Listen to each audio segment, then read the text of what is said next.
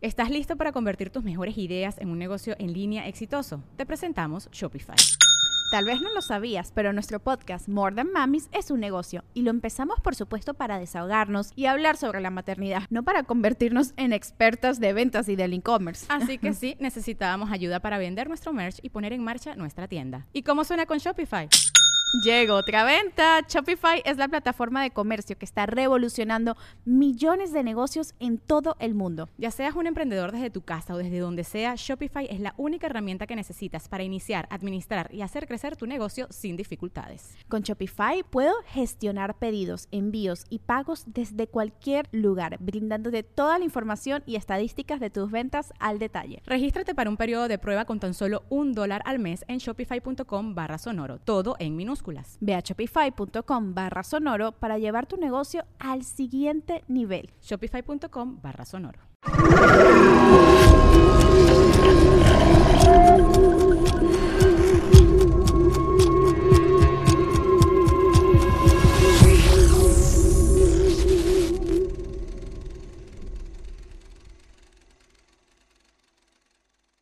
Muy buenas noches a todos, bienvenidos a un nuevo capítulo de Podcast Paranormal. El día de hoy estamos en la Ciudad de México, todo serio empecé, ¿no? y vamos a grabar un capítulo súper chido con mi amiga Michelle. ¿Cómo estás? Hola, Pepo, muy bien. ¿Y tú? Súper bien, emocionado. Yo también, qué padre. Qué padre regresar aquí. Desde que te conocí, digo, hay gente que, le voy a hacer así un breve resumen. Te conocí eh, en, un, este, en una reunión que hubo aquí en la Ciudad de México. Así es. Y luego nos fuimos a un restaurante, un bar, no me acuerdo. Ajá. Y empezó, cada quien como que empezó a contar una historia de cosas, este, fantasmas, ovnis, etcétera. Y de repente llegó el turno de Michelle y fue así como de, espérame, ¿qué? ¿Qué? Así, otra vez, así. Y entonces la, le invité a un en vivo y fue un boom. A la gente le, le fascinó. Entonces nos pusimos de acuerdo, porque bueno, desde hace tiempo ya somos amigos, nos pusimos de acuerdo para grabar. Y ahora este es el capítulo donde vamos a entrar a detalle en un montón de cosas y, y además vamos a hablar de otros temas. Pero antes de que comencemos, ¿nos puedes decir cómo estás, a qué te dedicas y si tienes alguna red social en la que te gustaría que la gente, si tiene preguntas, por ejemplo, o te quiere seguir, te siga? Ok, este, pues mis redes sociales, eh, la que más uso es Instagram. Estoy como michelle.gramidi. Este, me dedico, bueno, yo soy empleada en un laboratorio. Yo soy ingeniera en biotecnología. Y este, pues nada, estoy muy feliz de estar aquí. Estoy muy agradecida con toda la gente que le, que le gustó, que, que, nos enviaron sus comentarios positivos. Muchas gracias. Esperemos que les guste este episodio. Les va a encantar, les va a encantar. Oye, es, mira, hay un montón de cosas. Antes de que, de que empecemos, eh, entremos en materia. Fíjate que te voy a comentar algo así entre amigos. Han estado ocurriendo un montón de cosas que yo pensé en algún momento cuando veía a otros creadores de contenido.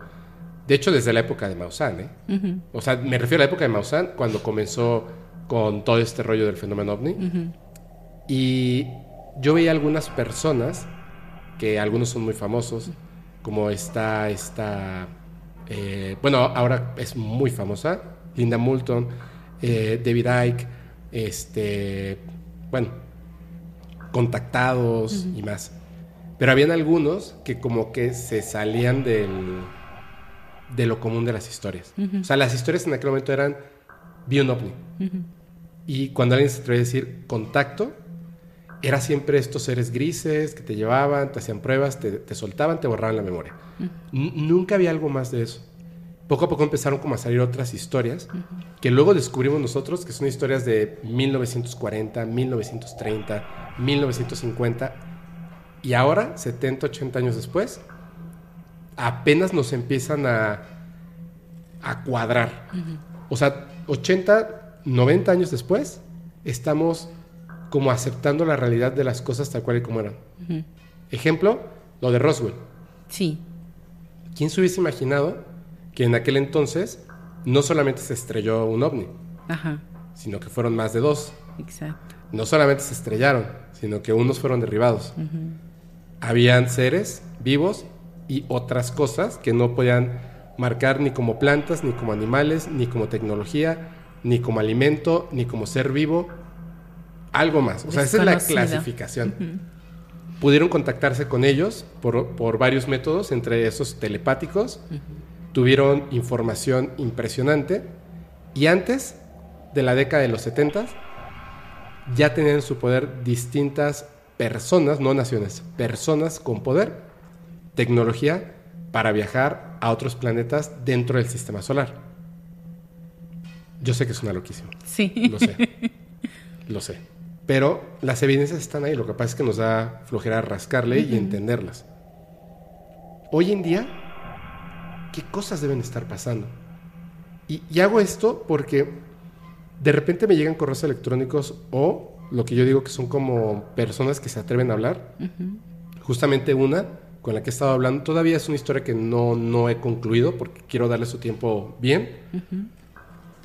Fíjate que, que decidió hablar conmigo, tiene que ver con contacto extraterrestre, pero él sabe que posiblemente su vida vaya a terminar por lo que él sabe. Así. Porque involucra muchas cosas de nuestro entorno. Entonces corre peligro, ¿no? En este momento no, porque la única persona a la que se lo ha contado es a mí. Pero, aunque utilizó métodos de seguridad, mm, me ha dicho ciertas cosas que, que yo dije, mira, sabes que ten cuidado, incluso si yo tengo que viajar para, para que nos sentemos en un lugar público, sin celulares y lo podamos platicar, preferiría que fuera así. Y me dijo, no. O sea, sí, si quieres, Ven- vienes y normal, ¿no? Pero es irrelevante porque la razón por la que yo te puedo contar esto es porque yo conscientemente ya decidí que si mi vida termina ahora, está bien, pero que tú tengas esa información. El problema está en que la evidencia que tienes es poca, por la manera en la que es muy hermético todo esto. Sí. Y cada vez que pasan estas cosas es como, como llega a un punto donde es difícil hablar del tema, más que nada porque sí me doy cuenta de, de lo que dicen muchos contactados. ¿Por qué no se presentan los extraterrestres en el Zócalo de la Ciudad de México? Van y saludan al presidente, se toman una foto y nos dicen, miren, venimos de este lado, somos de piel azul, etcétera, lo que sea. Pues porque simplemente la información que tiene una persona que lo puede llevar a su deceso, cuando se las cuente, mucha gente no lo va a querer. Exacto. O sea, de todos modos, sí me queda claro que no estamos preparados. Todo a su tiempo, todo a su tiempo. Y yo creo que, que es la única manera en la que el contacto realmente va a existir, porque si no, el contacto se ejerce únicamente con personas de mente abierta. ¿Cierto? Así es. Bueno, Sí, definitivamente. es, es muy poderosa la mente, ¿no? Cómo nos controlan. Sí. No podemos aceptar esto. No, no lo podemos aceptar y ahí es precisamente donde viene eh, estos temas del, del primado negativo. ¿Qué es el primero negativo? No tengo la menor idea. ¿eh? Lo he escuchado muchas veces y ahorita que me digas seguramente voy a decir, ah, claro, pero sí, es cierto. no sé, no sé. Pues mira, eh, todo empieza por, es un principio de la psicología. Ok. Ajá, que no se, no se aplica nada más en la psicología, pero de ahí viene. Es este algo llamado el efecto priming o efecto primado, que es este efecto en el que la memoria implícita tiene eh, se le se indica cuáles son las situaciones, o sea, hay un impulso, más bien un ¿cómo se dice? Déjame ver aquí mi nota. se refiere a una influencia. Ajá, que tiene un estímulo previo en la respuesta a un estímulo posterior. Ajá. Esto es, son estímulos que pueden ser palabras, vivencias, gente a tu alrededor, el ambiente, una película, etcétera, que te crea un- una emoción y Ajá. esa emoción se queda en la memoria que no recuerdas. Ajá, en la Ah. memoria implícita, la que está detrás de la memoria explícita. Como cuando te, te quemas con fuego de chiquito y cuando te acercan un, no sé, un cerillo, inmediatamente te alejas porque aunque no te pones a recordar cuando te quemaste, tu mente recuerda eso, ¿no? Se- O sea, es algo así. Como una memoria que, que te, que, te, que se manifiesta como ya como una, un- un, este, una acción directamente en ti, ¿no? Exacto, y va directamente a las emociones. Entonces son estas, eh, estos estímulos que ya te, te quedan impresos en lo más interno de la memoria. Ajá. Entonces son, son cosas que hacemos ya como por instinto, por efecto o reflejo. Eso es. Y ya Eso. las hacemos sin pensar, ¿no? Bajo, ya sé que están las llaves, ya las abro, y etcétera, ¿no? Todas esas cosas. Exacto, o sea, no es instinto, pero sí es, es, es un reflejo que se tiene como el instinto, pero programado, Exacto. Programado. Y muchas de estas cosas las hacemos todos los días. Como cuando te levantas en la noche y a veces ni siquiera abres los ojos, porque ya sabes exactamente cuántos pasos son para llegar a- al baño, ¿no? Exacto. Pero este, pues sí, la mayoría de las cosas que hacemos pueden no ser decisiones que tomemos conscientemente, sino que vienen desde el inconsciente. Ajá. Eh, Para esto se puede hacer un, un ejercicio. ¿Quieres que hagamos el ejercicio? Que lo hagan con nosotros Sí. todos los seguidores y seguidoras. ¿Cómo va el juego? A ver, venga. Ok, vamos a hacer el, el ejercicio. Primero piensa en un número entre el 1 y el 9. Ok, ¿ok? A ese número que elegiste, multiplícalo por 9. ok, Si el resultado es un solo dígito, quédate con ese. Pero si son dos, súmalos para que tengas solo uno, ¿ok? Y el número que te quede, réstale 5. ok, Ahora, busca la letra del alfabeto que les corresponde a ese número. ya. De modo que, este, por ejemplo, el 1 sea la A, el 2 Dos sea la B, etcétera. Y con la siguiente letra, piensa en un animal. Ok. O sea, pienso en un animal con la siguiente letra. Sí. Ok. ¿Listo? ¿Y pienso en un país? En un país con la, con la primera letra. Ok. ¿Ok? Entonces, tomando este ejercicio, se podría decir que casi toda la gente piensa en Dinamarca y en elefante. Sí. Entonces, no es magia, ¿eh? simplemente es, es condicionado, porque si hay otros países que empiezan con D, y hay otros animales, por ejemplo, erizo o emú, ¿no? Pero a todos, cuando, cuando nos enseñan a, a leer o escribir, Ajá. siempre nos dicen, E de elefante, y se queda condicionado, E de elefante. Y hasta a lo mejor te acuerdas de tu maestra, te acuerdas de tu mamá, y te acuerdas de tus amiguitos de la escuela, cuando te, enseñaron todo esto. ¿sí? Entonces, esa es la clase de, de em, condiciones, de estímulos que, so- que em, se dan con el efecto priming. ¿Ok? Y es por eso, es por eso que la gente mm, defiende ideas absurdas, ¿no? Porque Por- va a las emociones. Entonces, esto apela al ego. Así es. Y cuando entre el ego es, no, yo tengo la, la verdad, tú no, tú estás equivocado, no, yo tengo la verdad.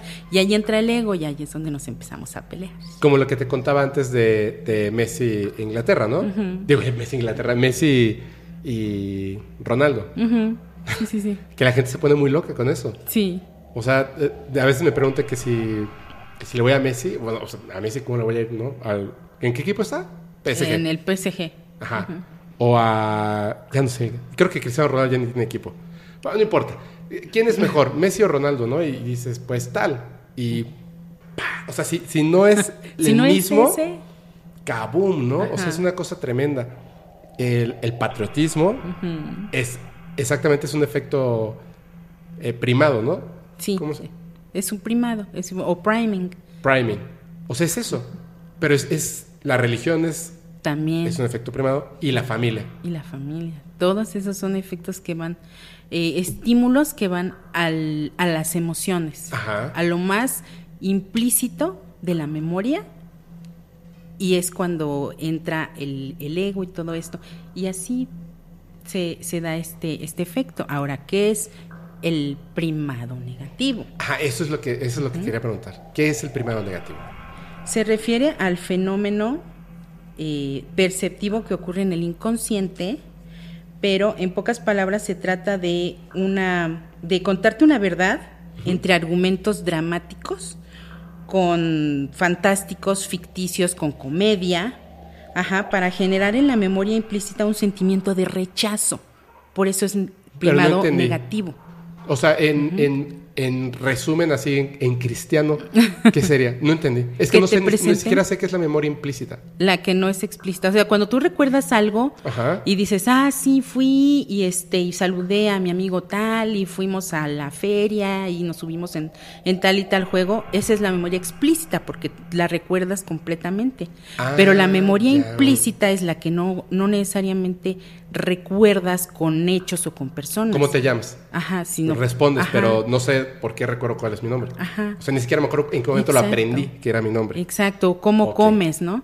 O de cómo aprendiste a comer o atarte los zapatos, Claro, cosas así. esa es la implícita. Ya me la sé, ¿no? Esa es la implícita. Y la explícita es lo que, o sea, si yo, si tú me preguntas, por ejemplo, cómo comes, o sea, cómo aprendiste a comer, no sé, es implícito. Explícito es qué comiste hoy. Exacto. Ingreso, acceso exactamente a la memoria, explícitamente acceso a la memoria en ese momento. Exacto. Y entonces, ¿qué es el primado negativo? Entonces, el primado negativo es cuando te presentan estas, eh, estos estímulos, Ujú. pero o no te presentan estas verdades, o sea, cosas que son reales, pero entre argumentos dramáticos. Ajá, o sea, te lo presentan con, se- con seres ficticios o con fantasía, con comedia, con chistes, para que lo recuerdes con rechazo, así como que, ah, sí, pero pues eso es de chiste. Ajá. Ah, ya entendí, ya entendí, ya entendí. Híjole, me van a... Ay, es que le voy a caer mal a mucha gente por decir esto. Pero básicamente es como lo de... Ah, es más, ya. Hubo un político que, qué bueno porque ni siquiera me acuerdo qué partido político es. No tengo la No menor idea, no tengo la menor idea. Pero en las elecciones pasadas dijo en un meeting, este, pues bueno, yo sí robé, pero nomás tantito. Y si me eligen a mí, no me los voy a chingar tanto. Ah, sí. Y ganó. O sea, él utilizó eso que- de una manera, la gente se empezó a reír. Si lo hubieran expuesto de una manera seria, hubiéramos rechazado el, a la persona por corrupta. Exacto. Pero como él lo metió en forma de comedia, rechazamos lo que debiera ser algo negativo. Entonces lo cancelamos de la persona y ya solamente vemos lo bueno. O sea, Exacto, utilizó, literalmente utilizó Exacto. esto Sí. a su favor, el, el- el corrupto este, ¿no? Pues sí, sí lo usó así. Es una de las herramientas que utiliza el 90% de la población. Más bien, el 1% de la población, que es esta élite, la, la política, este, pues la élite que se dice, ¿no? Que, que nos controla, Ajá. al 90% de la población, 99% de la Pero ¿cuál población. sería un ejemplo, por ejemplo, muy claro? Pues principalmente en el entretenimiento, Ajá.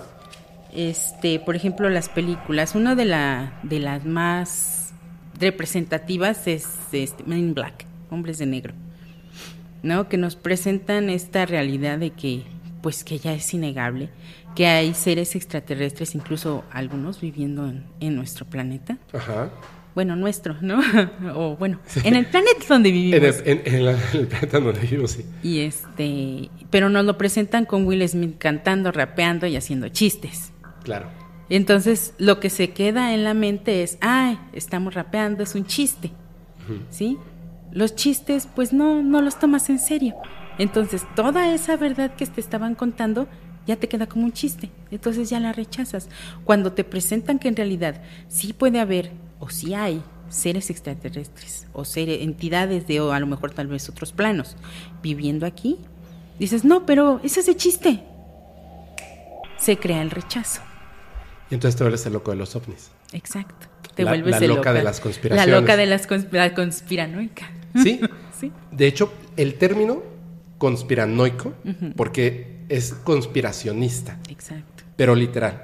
El término conspiranoico en español y su, y su homónimo en inglés lo acuñó literalmente, o sea, hicieron un estudio para buscar una palabra con la que, se- así, entreguémosle esta palabra al pueblo para que puedan burlarse de aquel que busque la verdad.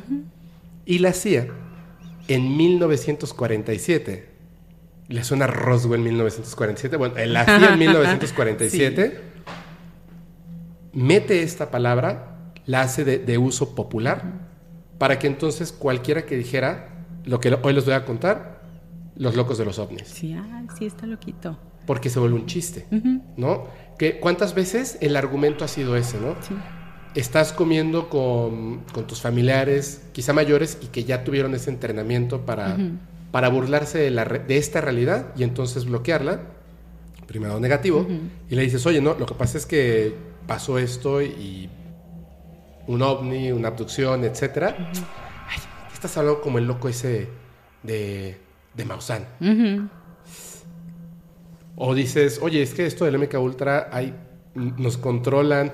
este, Argentina y Messi ganaron el mundial porque le convenía a los dueños cataríes que pues, pues, le pusieron ahí mucho, mucho dinero a la FIFA para que fuera en ese lugar y aparte son los dueños del PSG.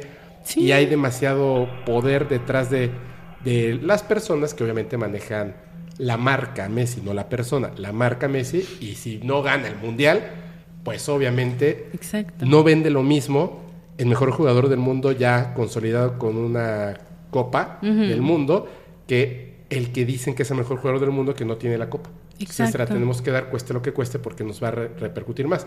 Tú le dices a la gente y ¡cabum! Eres un conspiracionista, eres un loco y no puedes hablar mal de Messi. No, y aparte este hay otra hay otra herramienta que utilizan, que es la de la programación predictiva y que también tiene que ver con lo que vimos ahora en el Mundial. Antes de que empezara el Mundial, nos presentaron a la mascota, que era como un trapito, un fantasmita raro. Era, un este... Ay, Dios mío, se me cae el nombre, sí. Pues la tela que usan, ¿no? Los árabes en su cabeza. Entonces, cuando nos presentan este metaverso de, de, las mascotas de los mundiales, una de las, la que más destacaba, aparte de la de Qatar, era la de Argentina. Sí.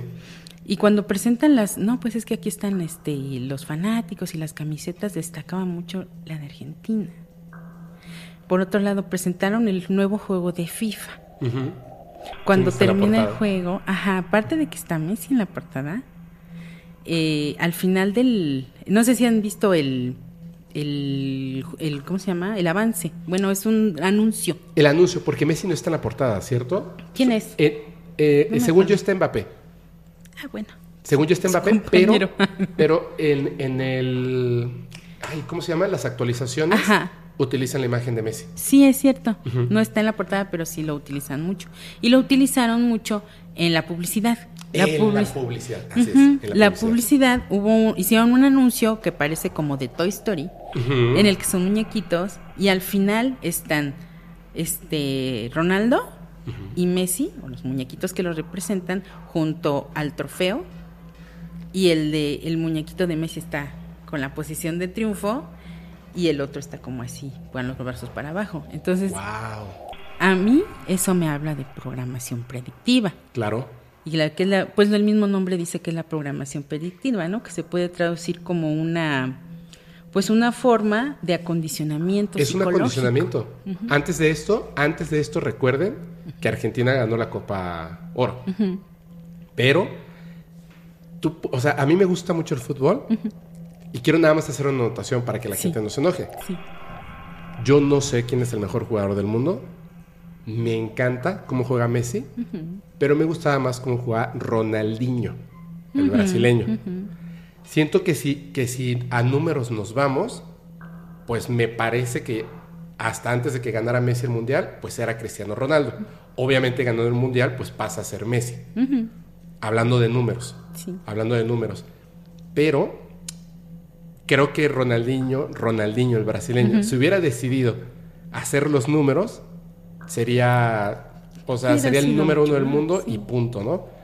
porque a mí me gusta todavía más cómo jugar, bueno, cómo jugaba Ronaldinho en su buen momento que Messi que ha tenido muchos, mucho tiempo de buen momento. Dicho esto, porque me gusta mucho el fútbol, pero no me caso con un equipo ni con un jugador.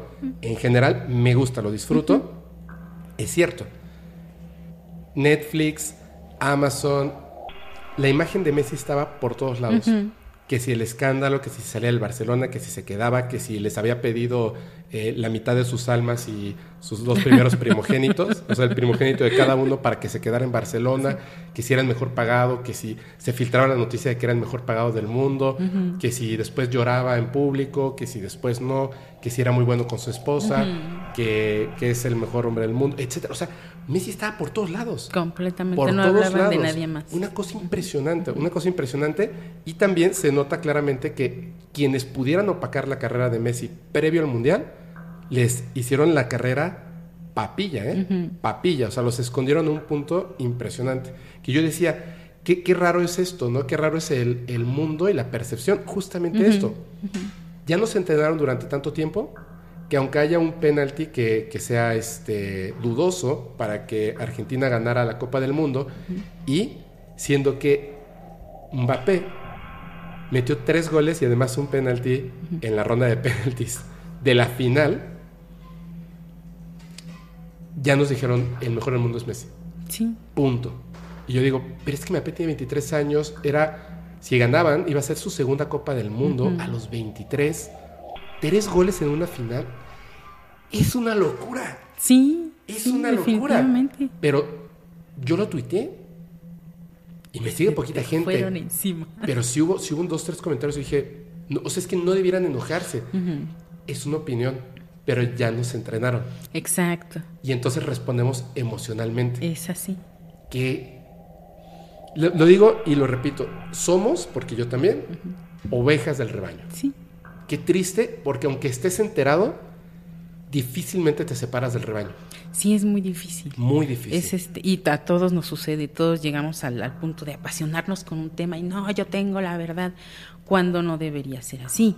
Claro. No podríamos, ten- deberíamos tener la capacidad de dialogar sin meter tanto las emociones, Ajá, ser objetivos.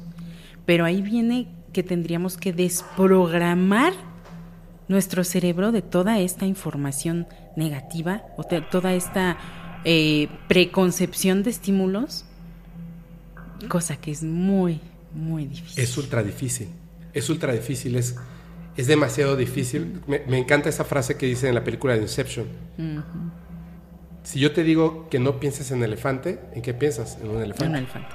Entonces, imagínense que desde que te despiertas, te están metiendo en la cabeza algo, te lo están metiendo, te lo están metiendo, te lo están metiendo, te lo están metiendo. De verdad es que yo considero que lo mejor que uno puede hacer es apagar la televisión de principio. Si lo dice cualquier cadena de televisión del mundo, dúdalo o definitivamente di, seguramente es lo contrario. O sea, yo de verdad que si prendo la televisión y Joaquín López Dóriga dice, hoy es Y lunes, luego ese señor. Dice, hoy es lunes, yo de verdad lo checo 16 veces. Es que no le creo nada. Nada. Pero no a él. A la Si televisión. está en la televisión, no lo creo. Es más, muchas veces, y en un principio me dijeron, ¿por qué no invitas a tales de la televisión?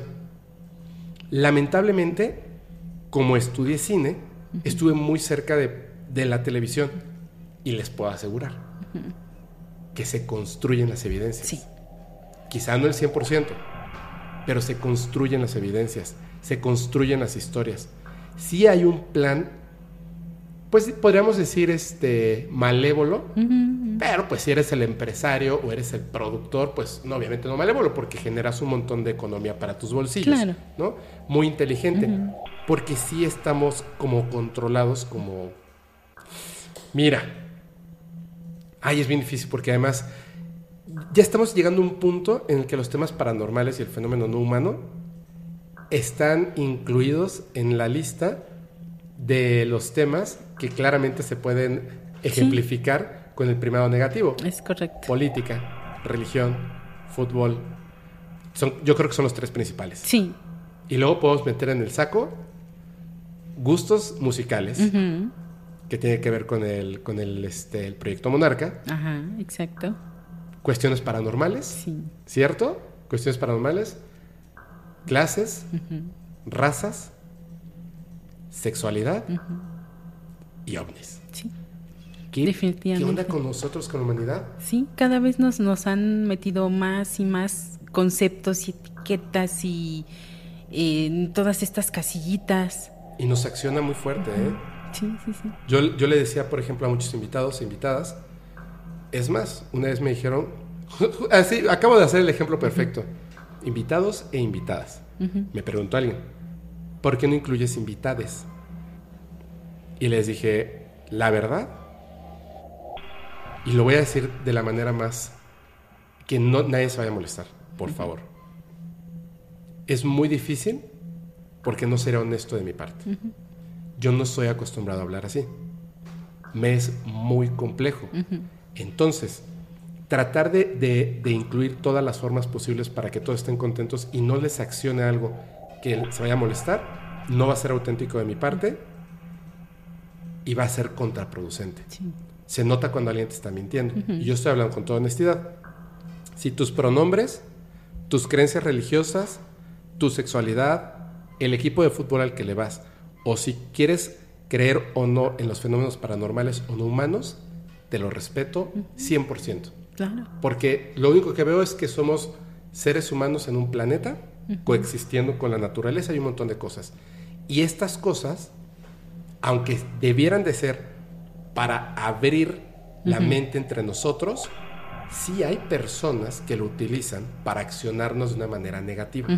Entonces, si no lo puedo controlar bien, no quiero ser el que genere un efecto negativo en la sociedad. Yo 100% voy a respetar a todas las personas, 100%. Gracias. Y ese mismo respeto obviamente significa que no utilice de una manera errónea eh, hasta el lenguaje. Exacto. Hasta el lenguaje. Sí, sí, sí, estoy de acuerdo. De hecho, este, pues ya en la, hay una norma este, oficial mexicana que se utiliza en la, en el ámbito de la mm, Secretaría del Trabajo. Okay. En la, es la 025, si no me equivoco, que ya se tiene que aplicar en todas las empresas, en la que habla de inclusión. Pero no te pide que uses, este, por ejemplo, eh, palabras con la E, ¿no? Como dices. Lenguaje inclusivo. Ajá, pero el lenguaje inclusivo diciendo colaboradores y colaboradoras. doctores y doctoras. Es que porque es un tema bien complejo. Eh, es con ES, no existe en nuestro idioma. Es que es un tema bien complejo, de verdad. Yo lo, yo lo veo así. Es un tema bien complejo porque los grandes cambios requieren de mucho esfuerzo y mucho tiempo. El hecho de que las personas puedan o no tener razón al respecto de eso, si creen que tienen la razón y ya se dieron cuenta de que no están siendo accionados por, un, efecto de este tipo, como lo que hablamos del MK Ultra, si ustedes ya se dieron cuenta de que no están siendo accionados por eso, sino que verdaderamente tienen la razón, no se desesperen. De verdad. Estamos evolucionando como sociedad todos. Todos estamos evolucionando como sociedad. Las cosas que estamos diciendo hoy, aquí, dentro de 30 años o 40, nuestros hijos y nuestros nietos van a decir, ¿cómo se atrevían a decir eso? Ah, sí. De verdad. Va a ser historia. Va a ser muy difícil. Tú lo viste. Una, vez, o sea, esta persona no se cansaba de poner en un en vivo tanto, o sea, tanto odio por el hecho de que me pinte las uñas. Ah, sí, les molestaba mucho y todo así de, pues le gusta, si no te gusta no te las pintes. Exacto. Y si tú quieres hablar con, lenguaje inclusivo y lo, logras, o sea, bien, está bien, pero si alguien no lo hace, no es motivo de que accione en ti ira. No, es motivo pues de que accione en ti eh, violencia, ni verbal ni mental. Bajen la temperatura de su, de su cerebro, porque justamente para eso nos accionaron. nos, pero nos programaron.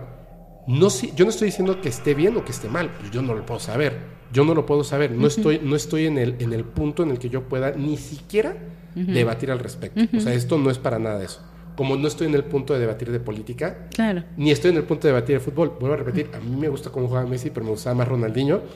Y me cae bien Cristiano Ronaldo, pero, no quiere decir. opinión, nada más. ¿no? Todos podemos tener opiniones. Mira, de Europa y de América, todos por igual. pero este. Pero es una opinión, pero no, no voy a salir a defender que, que Mbappé es el mejor del mundo. Yo qué voy a saber. Yo ni juego fútbol, yo qué voy a saber. Pero la gente no debiera de accionar de una manera antigua. Sin embargo, les va a ocurrir. Y les va a ocurrir con este capítulo. Y van a buscar la manera de buscar entre las palabras que acabo de decir o que tocabas de decir, van a buscar la manera de, no, porque si esto y esto y esto no respetas, bla, bla, no, de verdad, se los juro que los respeto muchísimo a todos. Sí. Y este, y ya, pero es, es claro el ejemplo. Te lo conté con una persona, hablaba por teléfono, yo de broma le dije, sí, bueno, hablando de números, el mejor es Cristiano Ronaldo. ¡Pum! Y que se enoja. Y que se enoja, pero mucho, o sea, mucho, mucho. Y me acuerdo cuando estaba yo un poco más joven, cuando era un joven, cuando estaba, Antes del podcast. Que eso fue lo primero, una de las primeras cosas que dije tengo que cambiar. Y perdón que me robé el micrófono. Nada más, es que me acuerdo de tantas cosas. Es que me cayó el 20 de cómo nosotros también nos... nos Sí, nos Somos han programado. parte de eso. Sí, sí, sí, todos somos parte. Y cuando hablaba, por ejemplo, del tema de Billy Mayer, que la gente lo desconocía y suena... bueno, ya mucha, muchísima gente lo conoce. Pero cuando hablaba a profundidad de esto de los ocho años del Talmud de Manuel, Ah, sí. Uy, no, no, no, no. O sea, la gente religiosa, de verdad, pero no solamente ellos accionaban. Cuando me decían que no era cierto, pero explosivamente, yo también accionaba. Sí. Entonces, era cada quien defendiendo su punto de vista de una manera no correcta, Exacto. programados. Le decía hoy a, a- a Eric, me dijo, ay, no, deberías de subir más videos, este, como echando la broma y jajaja, porque obviamente que estamos conviviendo nosotros aquí en la Ciudad de México, algo que, que a lo mejor la gente no lo ve, los viernes a veces sí, pues echamos la broma. Echamos la broma de una cosa y otra, de que si los extraterrestres, que si bla, bla, bla, este, cualquier cosa. O sea, estamos echando la broma de una cosa y otra, y, y me dijo, deberías de subir más eh, historias de eso, ¿no? Y le dije, no. Porque el subirlo va a accionar cosas negativas en la gente. Justamente es lo que dijiste en un principio. Yo en privado hago bromas con los términos que conocemos, que son muchos, que tienen que ver con los fenómenos no humanos y paranormales. Exacto. Pero es de broma. Sí. Si yo lo, lo subo a redes sociales o lo hago como lo hacen otros creadores de contenido, estaré haciendo exactamente lo mismo que dijiste. Quitándole la seriedad a un tema tan importante y volverlo comedia, Exacto. que es justo lo que no hace el podcast paranormal. Exacto. Aquí O sea, eso todo es en serio. Claro, tenemos el viernes donde es más relajado, más no es comedia. No. Si no, pues entonces el viernes traemos a Franco Escamilla, ¿no? Y pues no. No, No es el, no. No. es el caso. claro, o sea, es que qué bueno que, que él está haciendo comedia. Está muy Qué bien, padre. está muy bien. Pero aquí no estamos haciendo comedia. Aquí estamos hablando de un tema serio. Que nos riamos de repente, pues somos humanos, ¿no? Pues sí. Pero no es, no es, el chiste no es ridiculizar ninguno de los fenómenos. Y por eso yo les pido de favor, no se enojen, no exploten en los comentarios. Son literalmente ideas sobre un tema que parece algo simple. Pero es muy profundo. es muy fuerte. Es muy fuerte. Sí. Sí, sí, sí. Y no es tampoco una teoría loca o rara. Tiene principios en la psicología. Y como lo podemos ver en el entretenimiento, como son las películas, las series o la música, también se ve en la educación, por ejemplo. O en las noticias, como lo decías tú. Entonces, desafortunadamente, sí, las noticias están muy sesgadas. Y ya se ha visto en, en, en videos de compilaciones de cómo todos los, los noticieros de un solo país, así sea en el norte, en el sur, en una costa o en la otra, dicen exactamente lo mismo. Con Tienen las el mismas mismo palabras. discurso. Las mismas palabras, incluso los mismos, el mismo lenguaje corporal. Y eso despierta o, o queda en el inconsciente de la gente con cierta emoción, Claro. porque le hablan, no, pues es que es la en nuestro país y es la nacionalidad y es nuestro y, y va a las emociones de la gente y genera toda esta programación. Sí, así es. Entonces, yo en lo personal yo no veo los noticieros. Ni yo. Yo no veo los noticieros. Ni yo lo siento. Cuando me di cuenta de que el 99% de lo que presentaban eran tragedias y, co- y muchas mentiras, porque sí había muchas mentiras, hay muchas mentiras en los en los en las este en los noticieros, este lo saqué de mi vida, Totalmente. totalmente. De hecho, o sea, ojo, nada más para que no, no- no- eh, que se entienda. No veo los noticieros porque no me gusta que me programen. Más sí busco las noticias. sí, claro. Y hay una cosa que siempre me propongo, que es, por ejemplo, pasa lo mismo con los libros, pasa lo mismo con las series, las ideas en general. Pero hablando específicamente de las noticias, tú lees la noticia y ya la aceptas.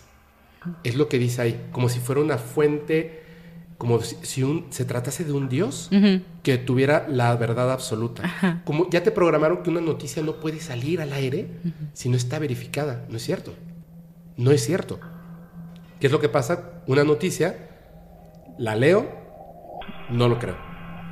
Y no, no por mala onda. No, porque es sabio. El sabio pregunta y siempre verifica su información. Claro. No, es que yo sea sabia, No puedes verificar todas las, todas las noticias, que es lo que hago cuando alguien me comenta, oye, ¿supiste lo de este país? Sí. ¿Tú qué piensas? Es que dijeron que, sí, ya sé que dicen otra cosa, pero ¿tú qué piensas?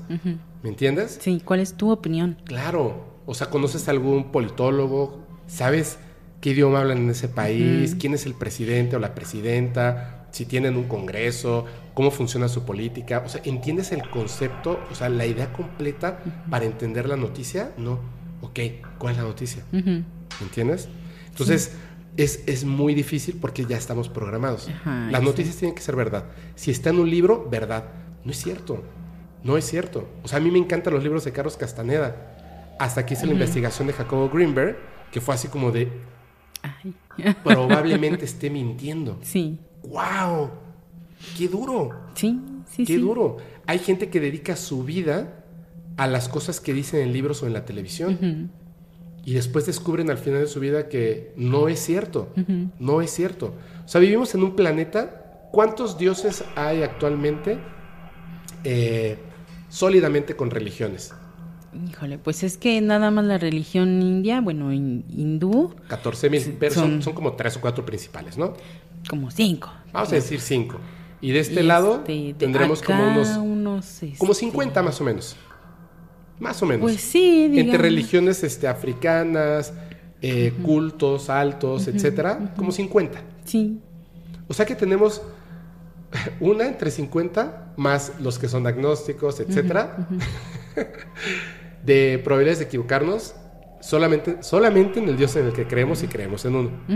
Solamente, o sea, lo más seguro es que nos equivoquemos. sí, Pero decirlo ya va a accionar en la gente cosas muy feas. Entonces, está porque bien todos creen que el suyo es el verdadero y que los demás están mal. Porque entra lo del ego. Exacto, entre el ego, yo estoy bien, yo estoy en la religión correcta, todos los demás se van a ir a otro lado. ¿No? Dices, ¿A dónde bueno. vamos a ver si nos invitan? Digo, pues vámonos. No, sí. Pero sí, sí, sí, y, y se, y se ponen mal. Y yo lo he visto en- en- hasta en casa. Así de, y- pero ¿cómo sabes? Nadie tiene la verdad absoluta.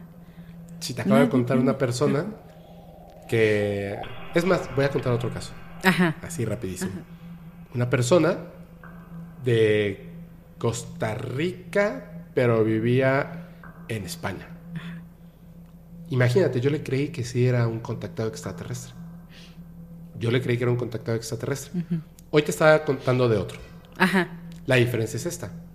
Me dije, ven al podcast. No. Me dijo, si quieres, yo te voy a contar todo. Si quieres, viaja donde yo estoy. Me, yo me cubro el rostro para que no haya ningún problema. O solamente grabas el audio para que no se te olvide nada. Pero no hagas un capítulo del podcast con mi no imagen. No, es que a mí no me interesa. Tú cuéntalo. Si tú crees que es, es real, tú cuéntalo. O sea, el ego lo tiró a la basura para que, para que él me pudiera dar una información. El otro hizo hasta lo imposible. Primero me dijo, no, yo no quiero aparecer y no sé qué. Ok, perfecto, nos vemos mañana.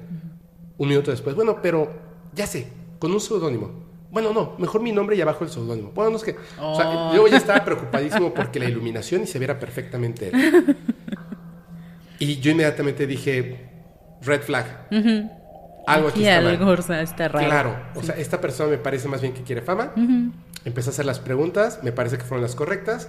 Cuando llegué al punto de, ok, ¿el ser estaba vestido o desnudo? Desnudo. Qué raro. Raro porque el 100% de, las, de los recuerdos donde el ser, estoy hablando de que lo estás viendo así. O sea, aquí donde estamos tú y yo durante largo tiempo, descubren, ah, no, no está desnudo. Tiene algo. ¿no? Tiene como una Ajá. telilla, como ropa. Yo no estaba, no, estaba totalmente desnudo. Ok. ¿Tenía pezones? Sí. Mm. Ok. ¿Tenía genitales? No. No tenía genitales. No. Y tenía pezones. Sí. ¿Cuántos dedos tenía en la mano? Cuatro. ¿En qué momento se los contaste? Es que estaba así. ¿Y dónde estabas tú? En tal lugar. ¿Y tu abuelita? Estaba abajo. Ok. Pero si tú estabas abajo con ella y el ser estaba arriba, ¿cómo le viste las manos? Ah, es que yo subí cuando me habló mi abuelita. pero tu abuelita estaba abajo. No podía ni siquiera contar No. la historia de manera No, correcta y le dije, discúlpame, se acabó, adiós. Y se enojó muchísimo. Pero obviamente, ay, era falso, obviamente Pues era sí, falso. se hizo bolas con su propia historia. Pero ¿sabes qué es lo peor de todo? Él ya sabía que yo ya me había dado cuenta de que era falso. No había ningún problema.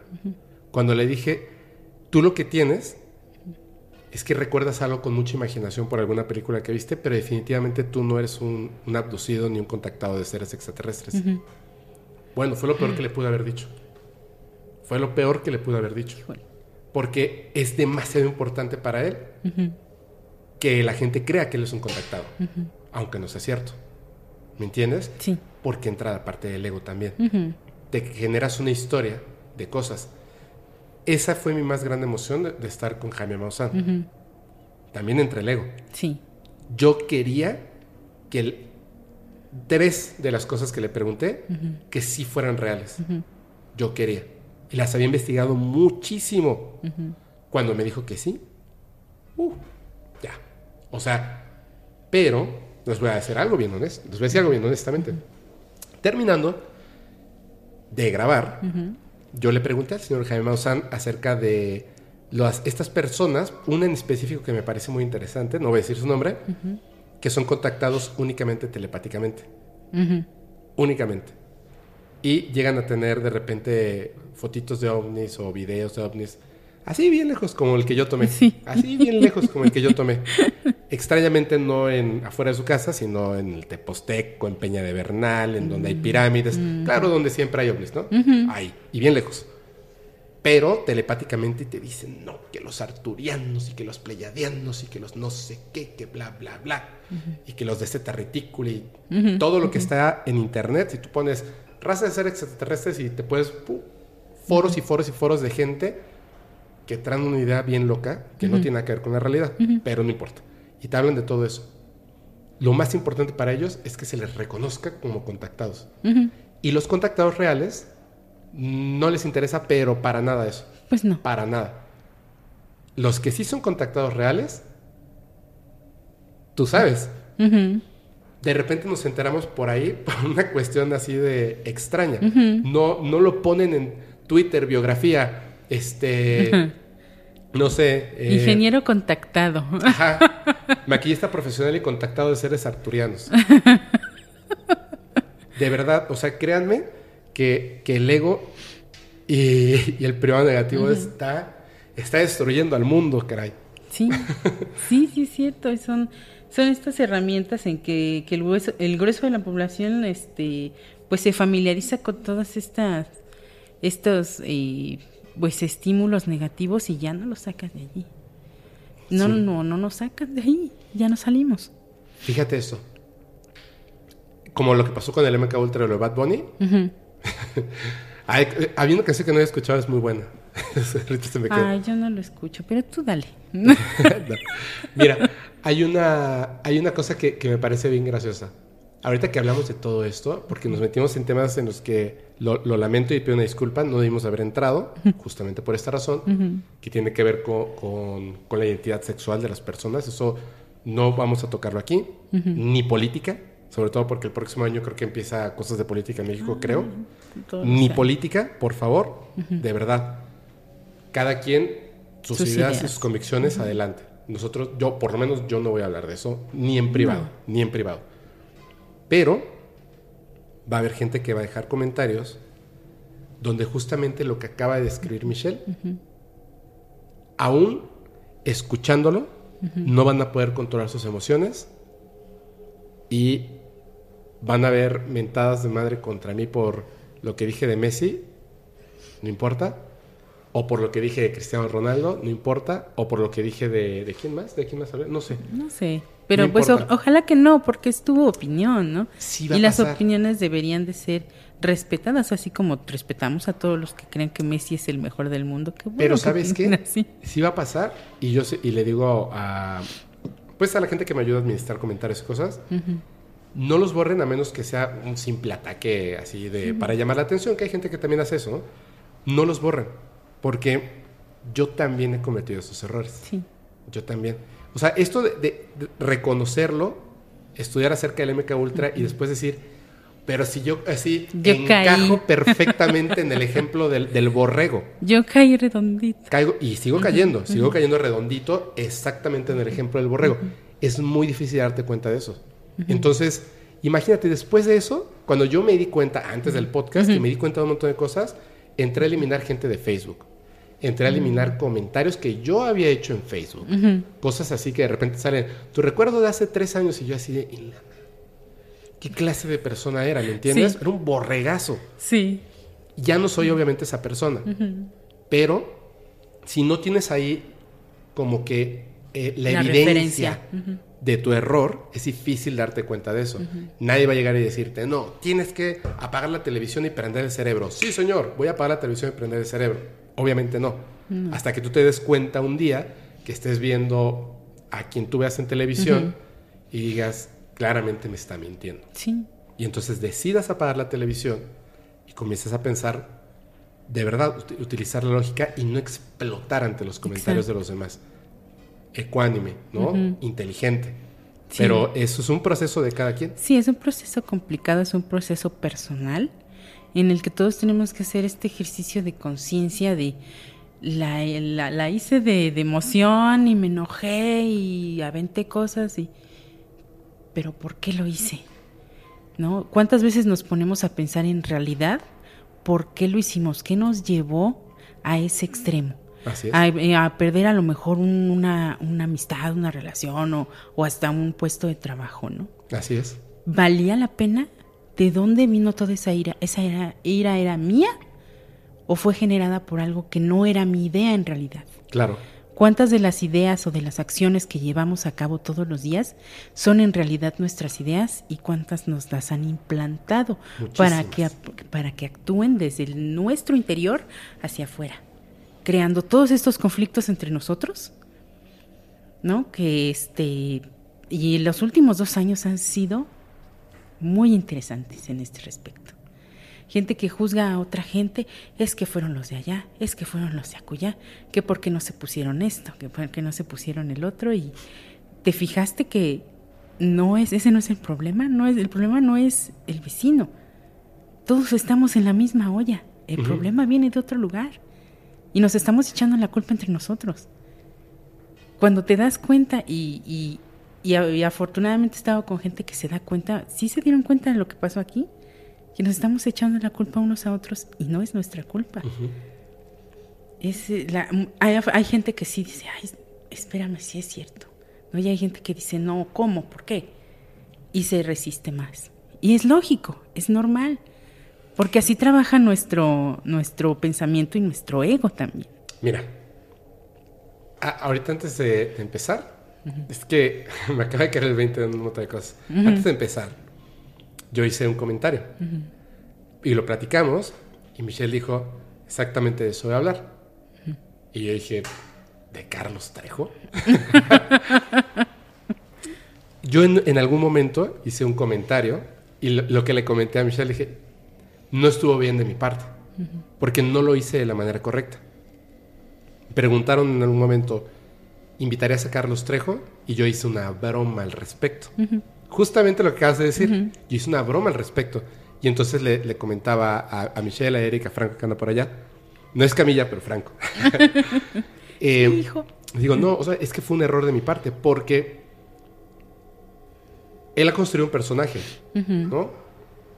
Pero yo no puedo, por, por el hecho de que haya construido un personaje, esa parte de la televisión, simplemente decir, no, todo lo que hace el señor es mentira y burlarme de eso. Y dije, está mal. De mi parte debiera ser en el podcast, si él quiere venir y la gente quiere que venga, con todo el respeto del mundo de su parte hacia la mía y de mi parte hacia la suya, nos sentamos y platicamos bien chido.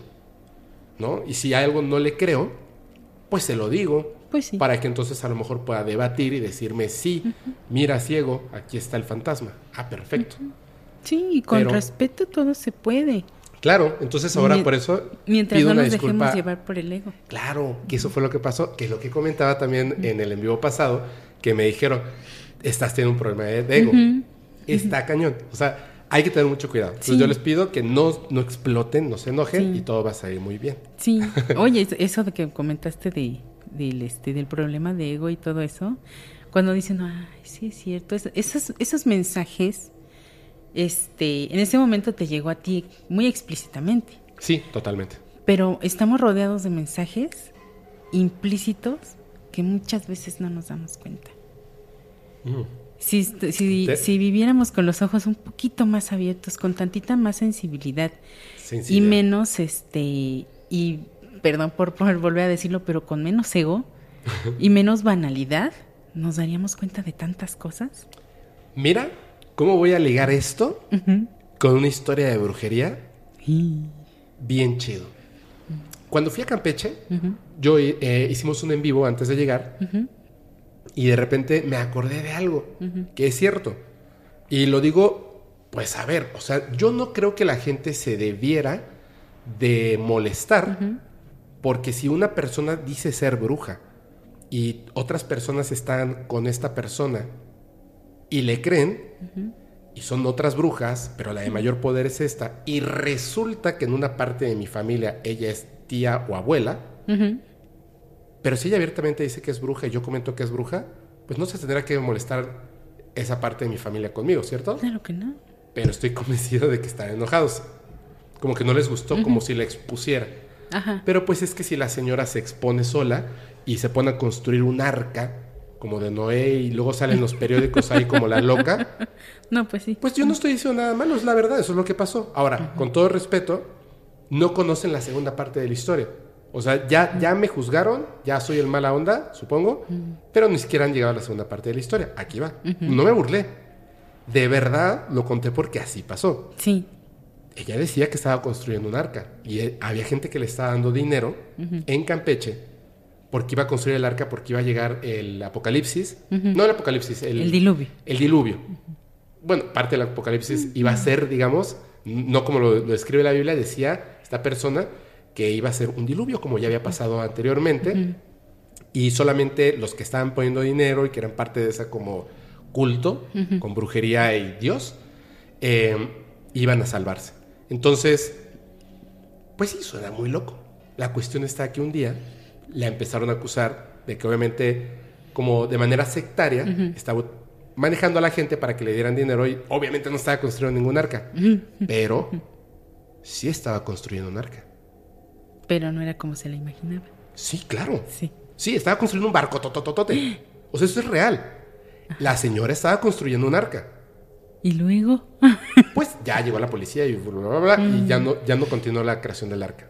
Yo era un niño de seis años, pero esto ocurrió, esto es real, esto ocurrió. Ahora la historia que te voy a contar es la siguiente. Esta señora, eh, un tío que tengo, ya contó una vez una historia de él, que es- era súper escéptico, pero es un hombre inteligente. Ahora ya, ya a una avanzada edad, ya es muy abierto, pero era súper escéptico. Es de las personas con las que yo llegué a explotar de Por enojarme cerrado. por escéptico y yo creyente, ¿me entiendes? Pero ahora me he sentado a platicar horas con él. Le mando saludos, mi tío Jorge, súper buena onda. Él me contó algo, yo conocí esa historia, pero no la conocía completa.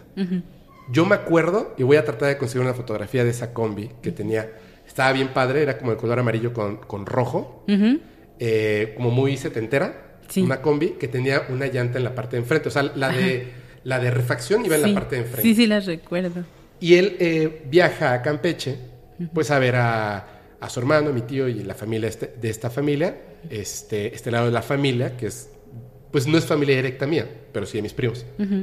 Y llegan a verlos y están ahí. Y él con su combi nueva, fregona, y me dice, la verdad es que en ese entonces yo gastaba dinero, pero, o sea, así, en, oye, va- vamos a ir a, a Disney World, ¿quieres ir? Pues no tengo dinero, vente. Te Y. "Oh, vámonos, ¿no? Así. Entonces, aunque su camioneta era muy nueva, le compró llantas nuevas, las, las cinco, no las cuatro, o sea, incluida la refacción, nuevecitas. Llegan, bla, bla, bla, bla, bla, de viaje desde la Ciudad de México, 1600 kilómetros, llegan a Mérida, Campeche, etcétera, ¿no? Están ahí unos días y de repente él traía un collar con una serpiente que se le habían regalado, una cosa así. Y esta señora lo vio Y él es obviamente es una persona muy bromista, muy ácida. Y vio que tenía la serpiente y le dijo, ¿sabes qué? La persona que te dio eso te hizo un trabajo y te metió una entidad negativa, un demonio o algo. Oh. Y él, 100% escéptico, bromista y hasta cierto punto, puede uno decir mala onda, le dijo, ¿de verdad? Sí. ¿Y, y qué, qué puedo hacer? Dijo, no te preocupes, voy a traer a mi gente. Hay un patio sototote ahí que, que divide las dos casas. Y te vamos a hacer un, La limpia. un exorcismo. Porque ya lo tienes adentro. Y él dijo, va. Entonces estaba por ahí un señor que era su compadre. Y le dijo, si vas a ir, compadre, a que te hagan el exorcismo. Sí, vamos, vamos. Entonces llegó y la gente, imagínate, vestía de blanco, pusieron el fuego, le pidieron que por favor se sentara en una silla. Se tomaron de las manos, empezaron a hacer sus cosas, que la señora se acercaba y le hacía así, y soplaba por allá, ¿no? Y, Sí, sí, Y sí. dice Todo que- su ritual. Ajá, y dice yo, serio, o sea, serio, serio, serio, ¿no? Y de repente dijo, ahora ya, aquí empieza el show. Y empezó a gritar. ¡Ah! Pero así fuertísimo, así. ¡ah! Agárrenlo, agárrenlo. Y, y él así aventaba los golpes. O sea, no los golpes, ¿no? O sea, como que se sangoloteaba Ajá. y gritaba y así. Y, y le hacía ahí a la, a la cadenita, ¿no? Al- a la serpiente. Y, le- y, y él hacía como serpiente así. y ellos estaban de lo suyo. Y dice, la verdad, me cansé. Pues sí. Pues me cansé de estar ahí tanto tiempo y entonces agarró y como si se hubiera desmayado. Y entonces, pues ya, ¿no? Así, ya, ya lo logramos y no sé qué, ¿no? Y de repente ya lo, lo- lo despertaron y ¿qué pasó? ¿Qué pasó? No, ya te sacaron el chamuco. Entonces se paró y fue al baño.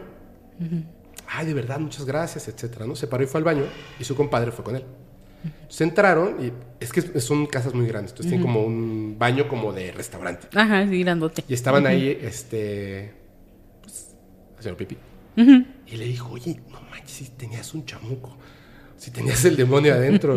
Y dijo, no manches, compadre, ¿cómo crees? Lo estaba fingiendo, lo estabas fingiendo. Y dice, claro, esa serpientita es una de no sé qué, o sea, no, claro que no, ¿cómo voy a tener el demonio adentro? Nada más estaba ahí, este, haciéndola loco. Y me cansé y pues me hice así como que me desmayé. Y había otra persona en el baño. Uno de esta secta. Y lo oyó. Y lo escuchó. Entonces sale y le dice a esta señora, a la mera, mera bruja. Pasó esto, se burlaron de ti. Uy, no. Entonces hasta dijo, chispas. Entonces salieron y como que mejor se fueron. Al día siguiente ellos se iban. Esto pasó una, la noche anterior. Al día siguiente se iba con su familia. Y de repente, antes de irse, ve un grupo de gente que está en la calle. Era la señora y todo su séquito. Y los vio y dijo, ¿qué hacen? Y fueron a su camioneta, a la eh, combi, y la señora hacían así como que un ritual y no sé qué, y le pasaba sus manos a las llantas, a la cara de las llantas. A todas iba ahí, empezando por la de refacción, así, empezó, y ¿no? las cinco, ¿no? Ya cuando iba para la, la quinta llanta, ya él dijo, no manches, ya. Ya fue O sea, suficiente. ya. Y salió y dijo, "Eh, ya, ya, déjenme, dejen mi combi, ¿no? Así. Y, Fuera, los, fuera. y los corrió a todos, ¿no? Y le dijo, hasta aquí te quedas. Ah, está bueno. Vio que no, la- no, la habían, no las habían picado, no les habían echado nada. Normal, solamente les pasó las manos. Vámonos. Subieron las cosas, pasó a la gasolinera, le revisó las llantas, está bien, nuevas, vámonos. Empieza a avanzar y de repente, tuk, tuk, tuk, tuk, tuk, tuk, tuk, tuk, tuk, y se para. Y ve la primer llanta a la que se acercó la señora y estaba inflada, como burbujas. No puede ser. Entonces agarró y la cambió por la, la, La de la de refacción. refacción. Sigue avanzando. Mm. Se le ocurre pasar a medio camino a casa de una persona. Le dio mala espina. Iba y dice que a unos metros de llegar,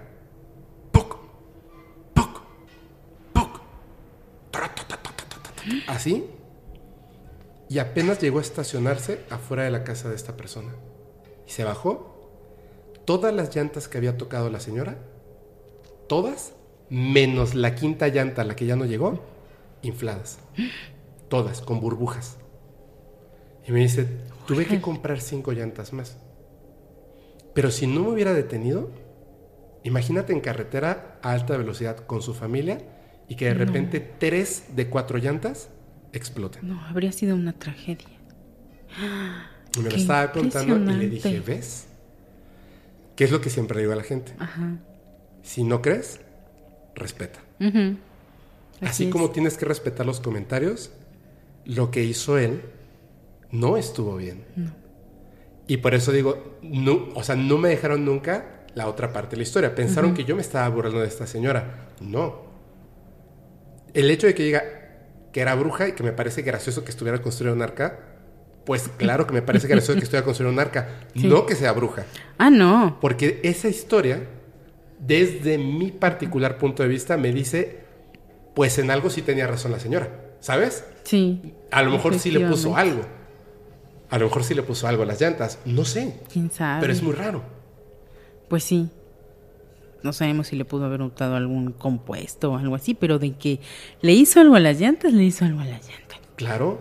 Entonces sí es algo que va Pues más es allá de... interesante, es Claro, interesante. claro. Sí, sí. Y esa es la historia. Por eso es que cuando cuento eso, eso de esta señora, no me estoy burlando de ella. No. De hecho, al contrario. O sea, yo le dije a mi tío, no manches, tío. O sea, es que, ¿ya ves? O sea, no te puedes burlar de estas cosas porque pueden llegar a ser muy peligrosas. Sí, efectivamente. Ya lo hemos visto en varias este, historias que cuentan este, la gente de la comunidad paranormal, ¿no? Todas las historias de, de brujería en la que les han hecho mucho daño, en la que incluso ha- han desvivido a la gente, Sí. ¿no? Entonces, O han perdido este, familiares. Han perdido familiares o han perdido este, su casa, su trabajo, su vida, ¿no? Por estos trabajos de, de brujería. Sí. Porque la magia mal encaminada. Sí. Deci- La, mm. magia, la magia es buena. La magia es magia. Sí. Yo la veo como que es como, como la energía en Star Wars. como la, la fuerza. Es la Sí. fuerza. Pero está el lado oscuro y está el lado luminoso. ¿No? Oye, Pero es la fuerza. Hoy vi unas fotos bellísimas de animales en su momento más eh, en la selva, en la, la tundra, en el bosque, en, en su momento más animalesco y trágico para otro animal. Y hubo dos fotografías que me, que me parecieron sorprendentes, al rato te las voy a enseñar. Un oso que tiene mojada la cara, pero le hace ver como el rostro hermoso, de que está, solo está mojado el rostro y lo demás está seco. Y en el hocico tiene un pez que al momento de morderlo y reventarlo, tiene toda la hueva, el pez por fuera. Súper fuerte y la sangre, ¿no? O sea, Sí. es muy... Pero es, es bello porque es brutal. es la naturaleza. Y otra donde está una serpiente que todavía no se acaba de comer a un ratón y el ratón todavía se ve su cara como con mucha tristeza hacia aquí adentro. ya. Pero esa es la naturaleza. ¿Y a qué voy con esto? Lo que nosotros consideramos malo para otras entidades, seres o humanos es algo bueno. De verdad. O sea, ese gato que amamos tanto, para el ratón es un monstruo. Exacto. Entonces, es exactamente eso, es la magia. Y tiene que existir un equilibrio. Exacto. Sí, sí, sí, debe haber un equilibrio. O sea, todo tiene que entrar en equilibrio. Todo tiene, todo es una dualidad. Sí. Los humanos somos una dualidad. No hay nadie que sea malo, malo, malo, ni bueno, bueno, bueno, bueno. Todos, no hay blanco y negro, todos somos Bueno, grises. sí hay, sí bueno, hay. pero hay gris oscuro y gris claro, No. pero todos somos, todos somos grises. Pero sí, tiene, que haber, somos- tiene que haber un palpatín de la Ah, fuerza, bueno, ¿no? Palpatine. Pero hablando del equilibrio, ahí este entra, por ejemplo, esa diada que eran ellos dos. Yo sé que esa última película es un fiasco en cuanto al, al a los temas de Star Wars, ¿no? A, los, a los héroes de Star Wars, etcétera. La Pero última, la el última tema- me gustó. el- la última, lo que más me gustó fue la parte en que dice que son una diada, que son el- el- la oscuridad y la luz, ella y él. Y es algo muy interesante que también presenta, por ejemplo, en la última de Matrix. En la última de Matrix dice, es que tienen que ser los dos, ella y él. La dualidad, la- Sí. lo femenino y lo masculino. Que en realidad lo femenino y lo masculino está en todos nosotros. Sí, es como, como lo blanco y lo negro, ¿no? Exacto, O sea, el el blanco y lo negro. Cosa que le, le molestó mucho a la gente. Ay, ¿para qué la meten a ella? Pues es que todos tenemos una pareja, sea ella, güey, sea él o sea... Sa- ¿Sabes qué pasa? Y híjole, yo no, no, no, no me voy a. No los voy a. no los voy a disculpar, pero tienen razón. O sea, la cuestión esta no es por qué la metieron a ella. Yo la- lo que preguntaría es por qué destruyeron la franquicia. Pudieron haber hecho una excelente película y el- la cuestión no es si la metieron a ella o no. O sea, está bien. Trinity siempre ha sido un héroe de acción, una heroína de acción fregoncísima, fregoncísima, pero siento que no fue la ejecución de la película es terrible y entonces se pierde la fuerza que pudo haber tenido, Sí, ¿cierto? sí, aunque nos gritan verdades a la cara. Sí, pero Pero sí le faltó como que la fuerza, o sea, el guion no tuvo la fuerza necesaria para presentar esas verdades. Claro. A lo mejor ese era el propósito. Yo les voy a recomendar una, yo les voy a recomendar una película hablando de, de, esto, de esas cuestiones, que además es de las hermanas Wachowski también. El Atlas del Cielo. Es ¿Ya la viste? buenísima, es buenísima. Dios mío, sí. la historia de, de la diosa. Es una joya. No, no, sin spoilers. Kaboom, la cabeza. Sí, véanla, véanla con calma, véanla con mucha, mm, con la mente abierta, no esperen la gran película de acción, es larga, Es bellísima. es bellísima, eh, visualmente es hermosa, hermosa. uf, sí, y les va a caer un montón de veintes, Sí. la verdad. Sí, cuando se, Muy habla, buena. cuando se habla de reencarnación, Wow. Ay, no, lo de la música. Qué, qué barbaridad. Es muy buena. Qué barbaridad. hay que verla otra Sí, vez. la quiero ver otra vez. qué barbaridad. Oye, pero a ver, falta, faltan unos temas. ¿Qué vamos a hacer? ¿Qué vamos a hacer? Porque nos falta, o sea, yo quisiera que nos cuentes, pero de lo que contaste en el en vivo. Nada más, e- este va a ser el reto. Nos tienes que hacer un resumen, porque si quieren escuchar toda la historia completa, vayan a ver el en vivo. Lo vamos a dejar etiquetado, eh, por ahí tarjetitas y todo lo demás, para que vayan a, a ver el en vivo. Es más, para la gente que escucha esto en Spotify, voy a, a cortar la historia. Bueno, no yo, pero me va a hacer favor Eric. Va a cortar la historia que contaste en el en vivo y la vamos a subir a Spotify también. No hay pretexto. Pero para que agarremos eh, el tema en donde lo vas a empezar a contar el día de hoy, haznos un breve resumen. Por favor. Esta, eh, lo que conté fue una experiencia, una anécdota de un, algo que sucedió a mis papás cuando yo iba a nacer. Hace 45 años, en 1977, ellos conocieron este, a través de conocidos a un maestro que hacía eh, este, sesiones de viajes astrales, de meditación, que él decía que era un pleyadiano, viviendo en el cuerpo de un humano, Así es. Se lo había prestado. que se lo había prestado, Pero no se salía de ahí, se quedaba. ahí, se, ahí estaba. Estaba alojado en el cuerpo de un humano que además era un doctor, si no Era me un equivoco. médico Un médico de Puebla. De Puebla. Y le, le prestó el, el cuerpo. Es decir, el pleyadiano no llegó aquí físicamente, sino como en el caso de Billy Mayer, de Quetzal, que a Quetzal nunca lo conoció en persona, Exacto, solamente telepáticamente. así es. El cuerpo de Quetzal estaba en algún en alguno de los En tantos planetas de, la- los pleyadianos. Quién sabe en cuál. Y de esta manera, la conciencia, o sea, lo que es el ser sin el cuerpo, toma prestado el cuerpo de esta persona. Se vuelve el piloto y el médico el copiloto. Así es. Ok. Así es, entonces ellos conocen a esta persona, hacen estas sesiones, pues se presentan estas sesiones en donde hacen, hacen viajes astrales, hay- hacen este um, visión remota y también eh, llegan a hacer, eh, bueno, a asistir a curaciones psíquicas Ajá. o, o ¿cómo le llaman? Cirugías psíquicas. Sí, pero está, Ajá. mejor dicho, curación psíquica.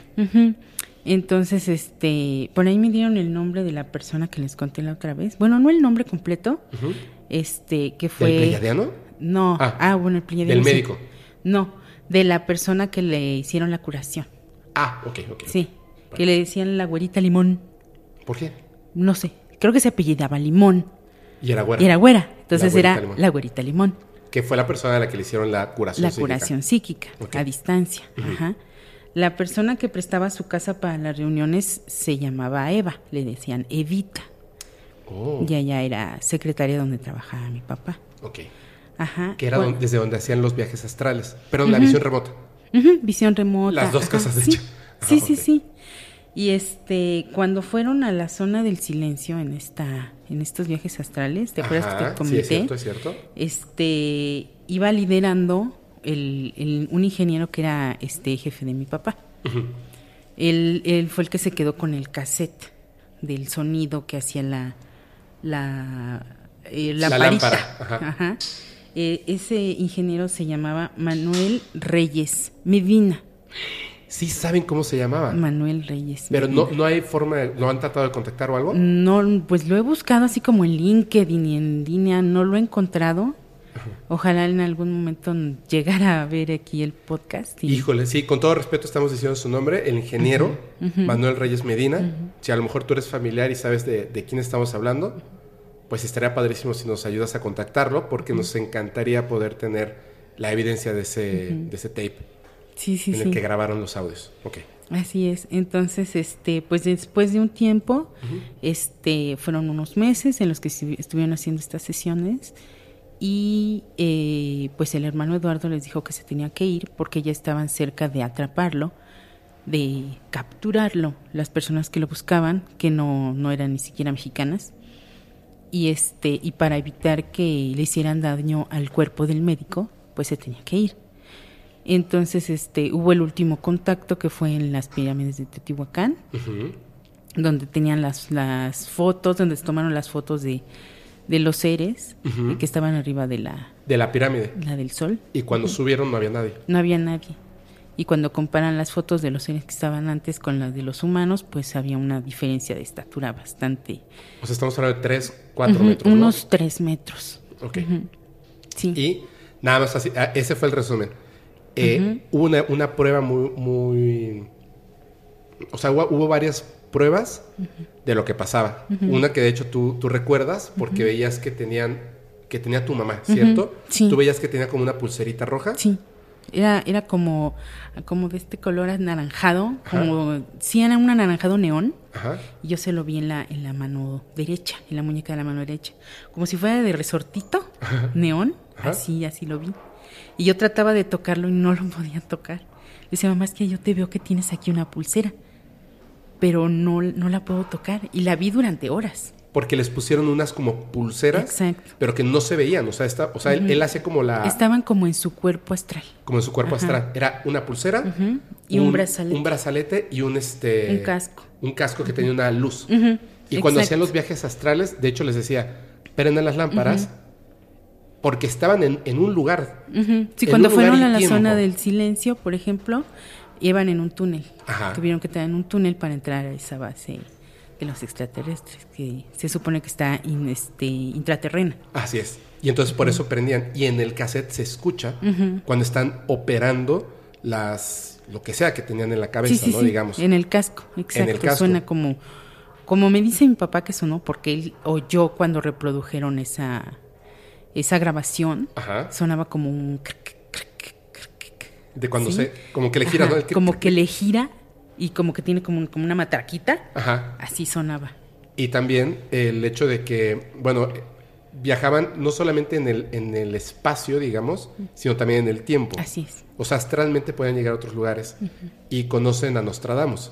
así es. Que, que a mí me, me- me encanta esa parte de la historia porque tu mamá sí podía, con su cuerpo astral, ver, tocar y, y estar ahí en todo.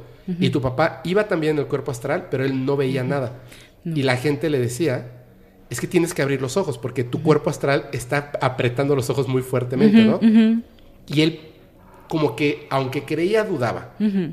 Cuando llegan con Nostradamus, que se me hace un algo increíble, o sea, me parece un detalle muy interesante, Sí. que como que Nostradamus sabe que, que vienen, pero que no, no son personas en su cuerpo físico, pero los puede ver, los invita, sabe qué están haciendo ahí, o sea, como que tenía demasiada información, Sí, y a tu papá, que no podía abrir los ojos, pidió que, que extendiera sus manos para darle algo así como un- unos textos. Un- eh, le- mi papá les decía, pídanle que, los, prue- que les muestre las centurias. Las centurias, claro. Las centurias, porque mi papá, sabe que las centurias son los libros en donde él escribía las cuartetas, que, que Las predicciones son las del futuro. predicciones. Claro. Que pues, en realidad nada más se las entendía. ¿no? En realidad Pero se pueden verlas, hacer ¿no? interpretaciones, pero pues verlas sería interesante, ¿no? Entonces en ese momento le dijeron, dicen que estires tus brazos, que te las va a dar a ti.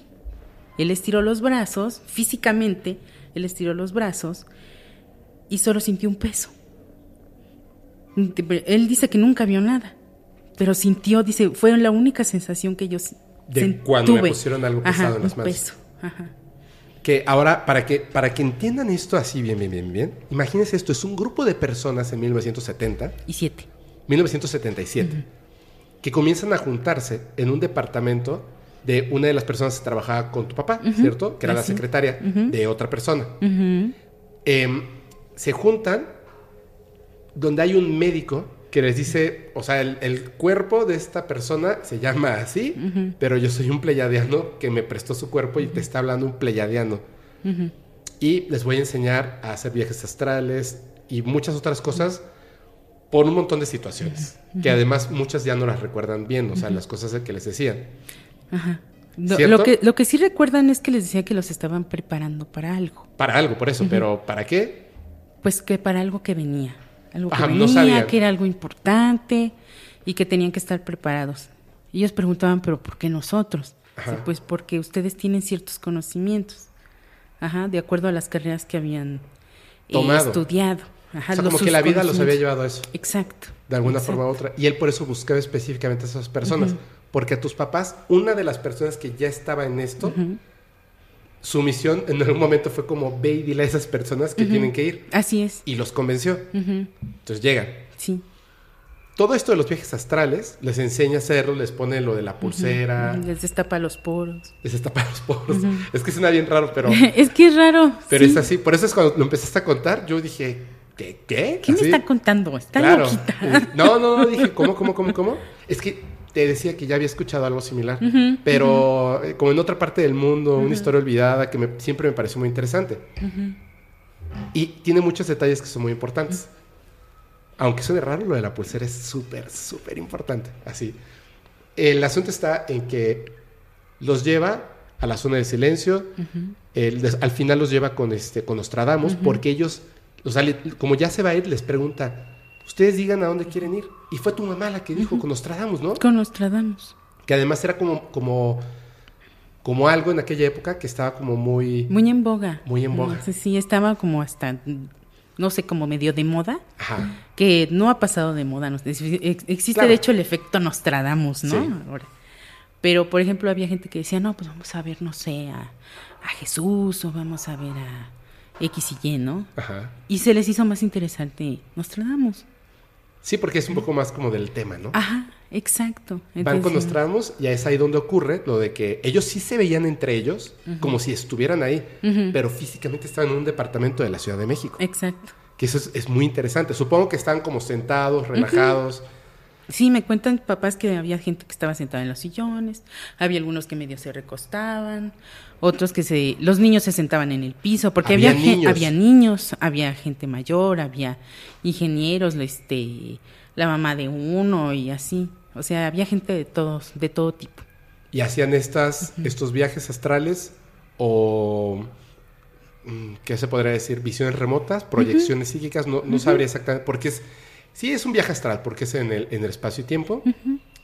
Y después, esta persona, o bueno, no, esta, sí, esta persona pleyadiana se fue. Se fue. Así fue. Así fue. Ya cuando, cuando yo nací, fue cuando sucedió ese último, este, Lo de Teotihuacán. Yo de Teotihuacán, pero ya no pudieron ir mis papás porque pues yo tenía, creo que cinco días de nacida, diez días de nacida, algo así. Que no fueron, Y ya no fueron. Pero sí llegó la policía. Sí, llegó la policía y este intentaron llevárselos eh, porque pues es una federal y se metieron de madrugada. Ajá. Entonces, este, creo que de hecho entró, llegó no la policía, fue el ejército. Ajá, el ejército. Entonces, este, el hermano Eduardo habló con el que estaba a cargo Dice, permítame un momento, habló con él. No le hizo pases mágicos de Jedi, Pero básicamente, pero habló con él y lo convenció. Y dije, no, pues pueden irse. Y pudieron irse sin problemas. O sea, ¿qué le dijo?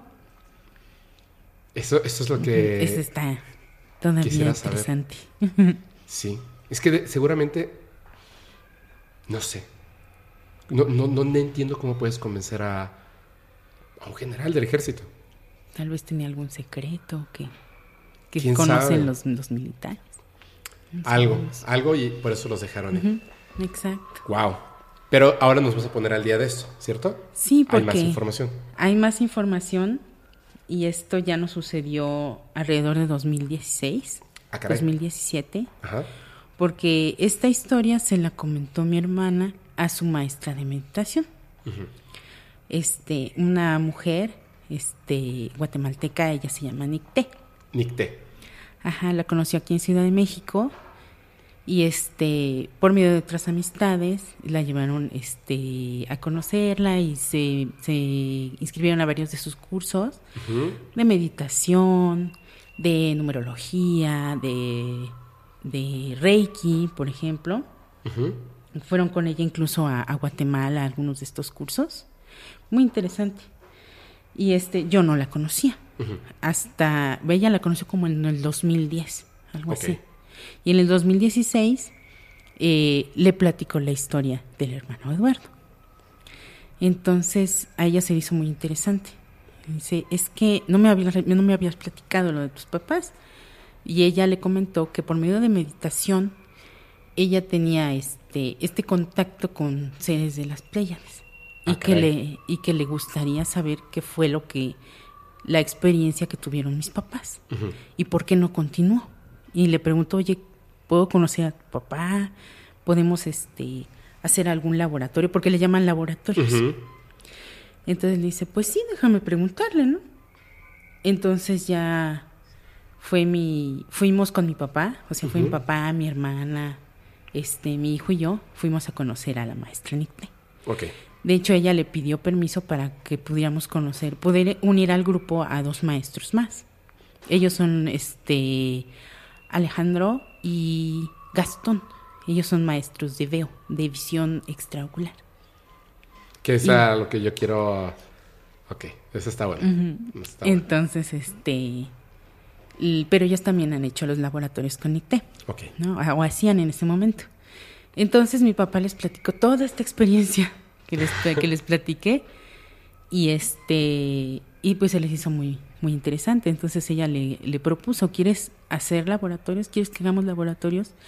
Y tal vez ¿Pero entrar- laboratorios de qué? de meditación. ¿Pero por qué a tus papás? para que era lo que les estaba proponiendo a mi papá, que mi papá fue y le, pre- le platicó toda la historia del hermano Eduardo. Sí. Ella le propuso, ¿quieres hacer laboratorios para entrar en contacto con este ser de las Pléyades? Para Ah. preguntarle si va a volver, si, si ya no volvió o qué es ¿O lo que dónde pasó. ando? ¿Qué pasó, no? Ajá, ¿qué pasó? Dice, pues sería interesante. Entonces, este... Ay, es que hasta me emociona. Sí, yo quiero saber así. ¿Y qué pasó? Entonces, este, empezamos a ir a esos, a casa de, de esta, de esta mujer donde hacían los laboratorios Ajá. y más o menos cada ocho días, 15 días o una vez al mes, dependiendo de las posibilidades de todos. Se nos unió también, como te digo, estos maestros de, de visión remota, visión extraocular, no es lo mismo, perdón. Sí, así es. No es lo mismo. Y este, pues empezamos a hacer meditación, este, nos enseñó a concentrar nuestra energía, a este, a expandirla, a, a hacer viajes astrales, a ¿Tú los visión hiciste? remota, sí. Ok. A este, a entrenar nuestra visión remota, ajá, como principiantes. Sí, como claro. principiantes. Sí, sí, sí. No es algo fácil, ¿verdad? No, eh, para empezar, poner la mente completamente en blanco es muy difícil. Llegar al momento en que no oyes nada, No piensas en no nada. piensas en nada, o porque no puedes completamente no pensar Claro. en nada, ¿no? Dejas de respirar, ¿no? Pero sí, como que te concentras en tu respiración, te concentras en, en tu interior. Como que vas apagando poco a poco los circuitos, ¿no? Ajá, ajá. Del, tu mente está... tu, tu, tu, tu, Ajá. la vas calmando. Y cu- cuando, bueno, ya cuando logras hacerlo, sí em- empieza un estado de conciencia diferente. Empiezas a, pues a algunos les dicen visiones, otros les dicen este que ves otras cosas, otras personas, otros lugares, Ok. ¿sí? Entonces, este, en alguna ocasión les, les puedo platicar de lo que yo vi, ¿no? Porque, eh, bueno, la parte más, más padre que hacíamos era cuando hacíamos estos laboratorios, estábamos sentados o acostados, era una meditación guiada por la maestra Nicté. Ella nos ponía una música muy leve y nos guiaba a donde, este, digamos que a dónde teníamos que ir, ¿sí? Primero era concentrar nuestra, en las primeras sesiones fue concentrar nuestra energía, teníamos que visualizar nuestra energía. Ajá, había quien la visualizaba así chiquita y otros así grandotota. No sé, o sea, tú te limitas o te das de espacio, ¿no? Ajá. ¿Cómo te imaginas tu propia energía, tu propio ser, tu propio eh, expresión? Ajá. Este, en otra, este, ya pudimos ir a otro lugar que le llamaban el cuarto blanco. Ok. Ajá. Teníamos que concentrarnos en dirigirnos a este cuarto que era completamente blanco. Entonces, en mi experiencia, lo que yo veía era como si me fuera dirigiendo en un camino. Algunos veían un camino con, con arbolitos, ¿no? Entonces, yo sí me, me llegué a ver en un camino con arbolitos. Ajá. Y llegaba como a una torre. Y en esa torre estaba el cuarto blanco. Una Otro habitación totalmente Ajá, blanca, supongo. Ajá, totalmente blanca, sin ventanas blancas. Y ahí estaban los maestros. los- estas columnas de luz azul. Que digo, y ellos eran los pleyadianos. Pero te hablaban, te daban. Solamente estaban ahí. ¿Qué pasaba? Pues ahí los llegamos a ver, o otras veces los veía como en el espacio. Así como si vieras al, al cielo Ajá. y ahí los veía yo. Como. No, yo no Pilares veía de energía, no como personas. Exacto, como columnas de energía azul. Y entonces me, este, la maestra me decía que ellos eran los maestros. Ya cuando platicábamos después de la experiencia, a ver, ¿tú qué viste? ¿Tú qué viste? ¿Tú qué viste? Dijo, tú viste a los maestros. Ajá, y ya cuando decíamos, no, pues es que yo vi un- una, una luz azul así, ah, esos eran los maestros. ¿No? Entonces, cuando yo sentía esa energía, esas presencias, nos decían, cuando sientan la presencia, hagan su pregunta. Ok. Entonces lo que yo pregunté fue si en realidad nosotros creamos nuestro, nuestra realidad. Ok. Y me dijeron sí. Y Punto fue, para Jacobo Greenberg. Ajá, fue, fue impresionante porque la respuesta llegaba antes de que terminara de formular la pregunta. Claro. Porque aparte, eh, bueno, ahora ya sabemos que el pensamiento vi- viaja más rápido que, que la luz. Ah, pues, Es- Viaja por otro lado, sí. Es inmediato. Es inmediato. Entonces yo estaba preguntando, ¿es verdad que sí? Pero en serio, sí. Ah. Sí. Ah. ¿Y lo sientes como la palabra o la emoción del, de la afirmación? ¿O la frase la, La- escuchas? Yo, yo oh, escuchaba la frase ¿En tu y era una afirmación, sí. ¿Y, y era voz de, hombre, de mujer, mayor, menor? ¿Cómo era? Era casi mi propia voz. Como con la que lees. Ajá. Ok. Sí, porque era más o menos la misma con la que formulaba la pregunta. Porque te están, están utilizando tu cabeza, Exacto, básicamente, para hacer, la, para hacer la respuesta. Exacto, no me respondía una, una boca ajena. Era de a través de mí misma. Ok. Así lo interpreto yo. Sí, es cierto. Y eh, fue, era una emoción increíble, ¿no? Así de, híjole, ¿y qué más les pregunto? Y así luego así, ching, los números de la lotería se me olvidan. Ay, no les pregunté quién iba a ganar el No, no, no, partido. no te responderían absolutamente nada. No, como, no, ya cuando empiezas a preguntar como banalidades, sí, claro. ya, ya, no, reencuent- ya no te llega nada. Sí, no te llega nada. O sea, son, son preguntas importantes. Ajá, ajá. Ahora- O cosas trascendentes. ¿Tu- ¿Tus papás también lo hicieron? Mi papá sí. Y logró contactar con... A veces oí, a veces veía, a veces no. Pero era muy gracioso, porque este, por ejemplo, a veces hacíamos el ejercicio nada más de llegar al cuarto blanco y regresar. Entonces en- en mi papá decía, no, es que yo no vi nada. Nada, nada como blanco o nada, nada. Nada, nada. Pues es que es que iba yo volando y vi un pastizal y animalitos y llegué así como a unas ruinas y, y, había una puerta y en la puerta se movían las cosas en la puerta. No, lo bueno que no viste nada. ¿Verdad? Nosotros vimos todo blanco y tú ya estabas en... Y se pasó del cuarto blanco. Se suponía que el ejercicio era llegar al cuarto blanco y de allí pasar al, al viaje astral. O sea, ya de allí pasar a otros lugares, dirigirlo. Pero no, él como que se iba. Se iba a otros lados. Ahorita voy a contar algo. Mm, ay, es que no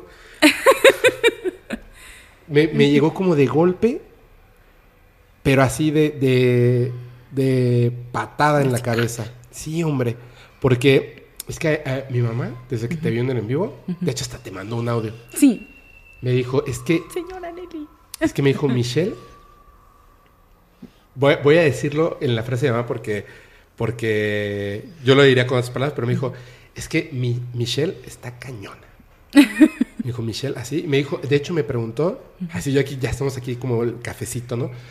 Me dijo que, este, que ojalá algún día, porque es muy difícil que ella pueda venir por el frío y cosas así, ¿no? A lo mejor un día la convenzo y nos venimos cuando haga tanto frío y me la traigo para acá. Pero me dijo que, que cuando quieras ir, allá tienes tu, tu casa y le dije, sí, ya me imagino, se la van a pasar hablando 72 horas seguidas. 72 horas seguidas porque tiene muchas cosas que te quiere preguntar ella. Hay muchas cosas que te quiere preguntar. Y, ahorita a ella. Me llegó como de golpe algo que, acabas de decir. Yo hasta tuve como un pequeño, así, micro, micro discusión con mi mamá de querer arrebatarnos el micrófono. No de pelea, ¿eh? No de pelea.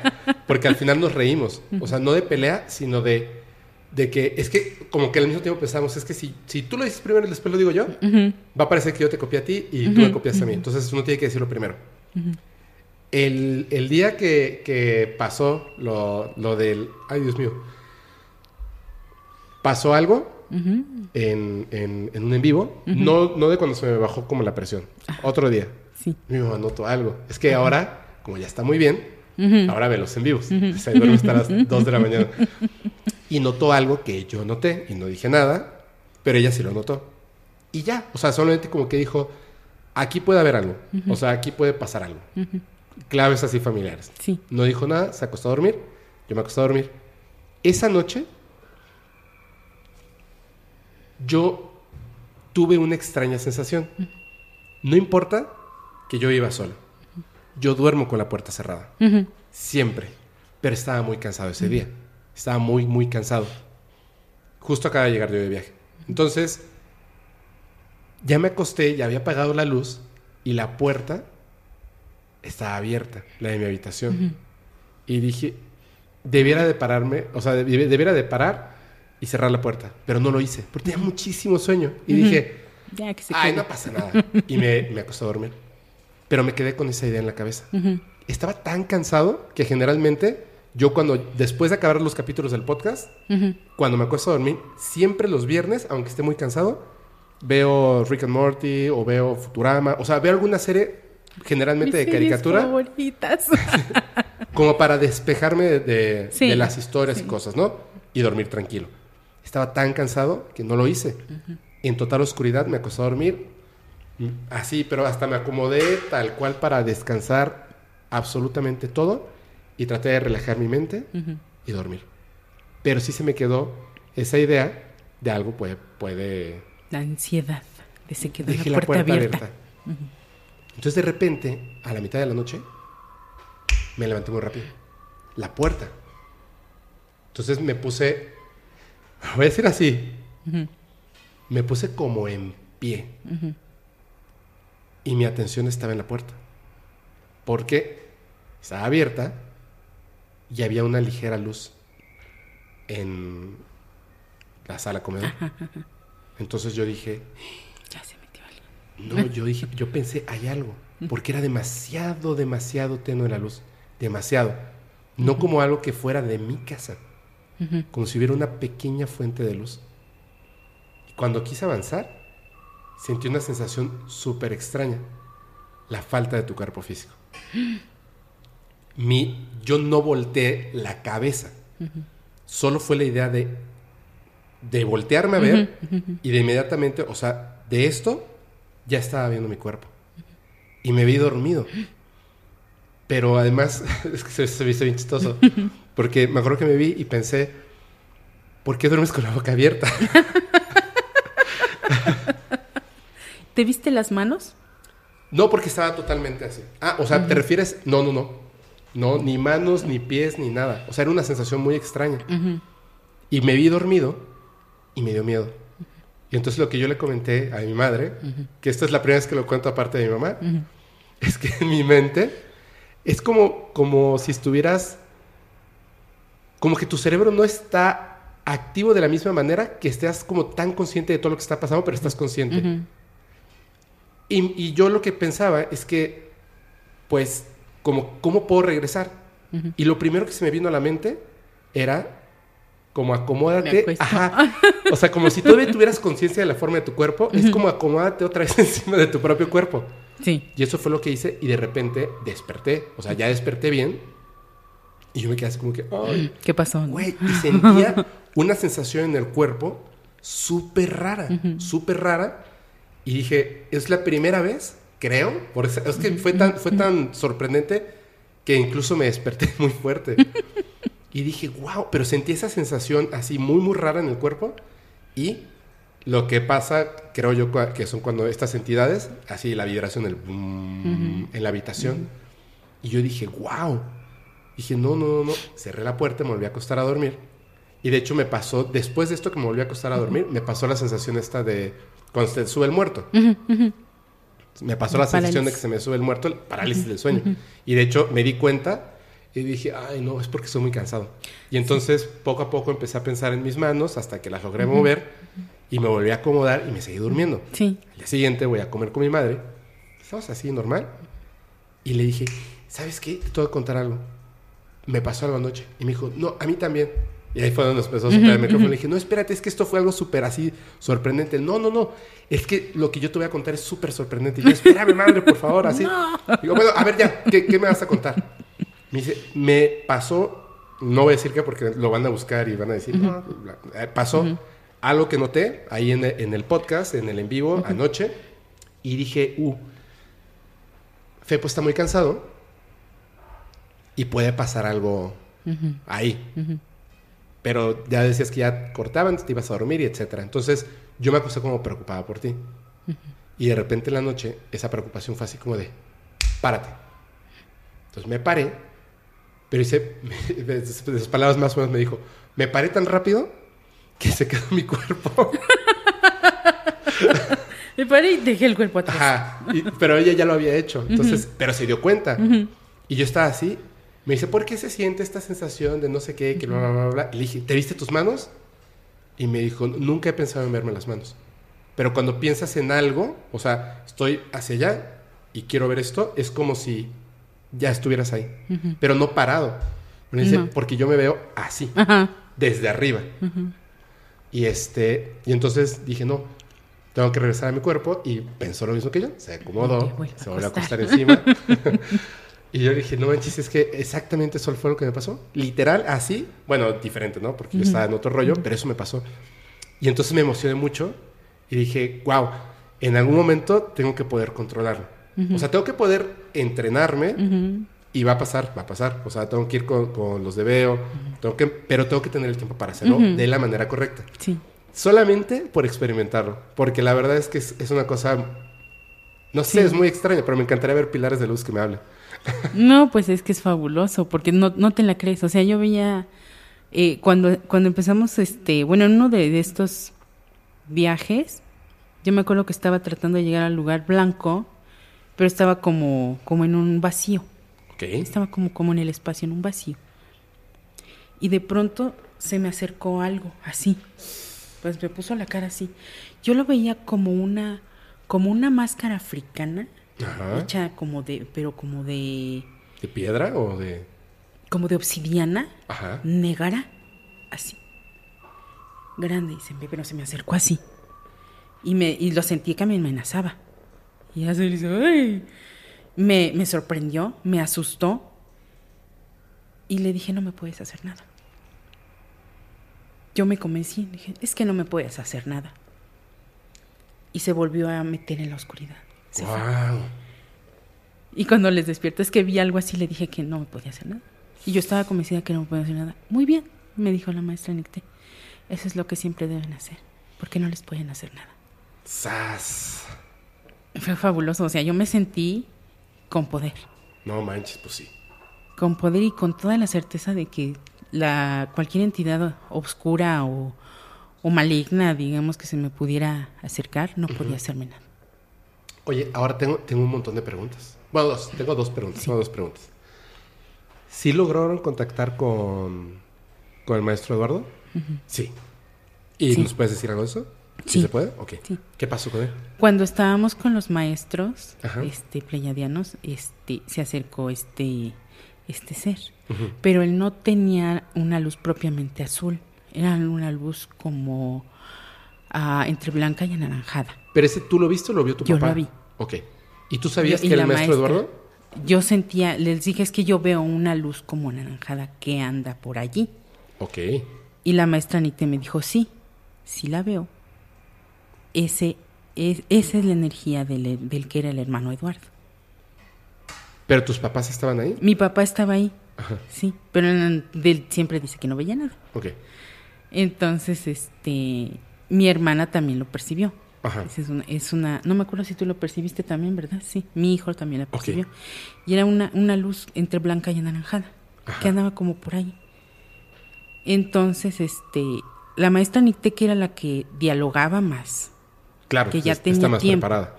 tenía tiempo dialogando con estas entidades, este, le dijeron que esta, esta entidad se llamaba, se llama Artec y que había sido, y que había venido a la Tierra a preparar a cientos humanos por un proyecto que empezó por su cuenta, porque sabía que iba a suceder algo. Otra vez Algo le, había, le iba a suceder a la Tierra, Ok. algo iba a pasar aquí, Ajá. pero los maestros lo detuvieron. Los maestros lo detuvieron a Artec. No, a lo que iba a suceder. Ah, ok. Los maestros pleiadianos detuvieron, o sea, esta como sociedad Ajá. Detuvo que sucediera eso que iba a suceder en la Tierra. ¿Qué año fue esto? 1977.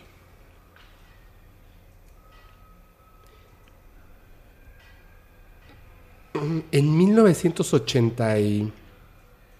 80 y no me acuerdo exactamente, pero casi nadie lo sabía. Y los, los supimos y nos enteramos hasta el 2015 con un documental que se llama The Silent Revolution of Truth.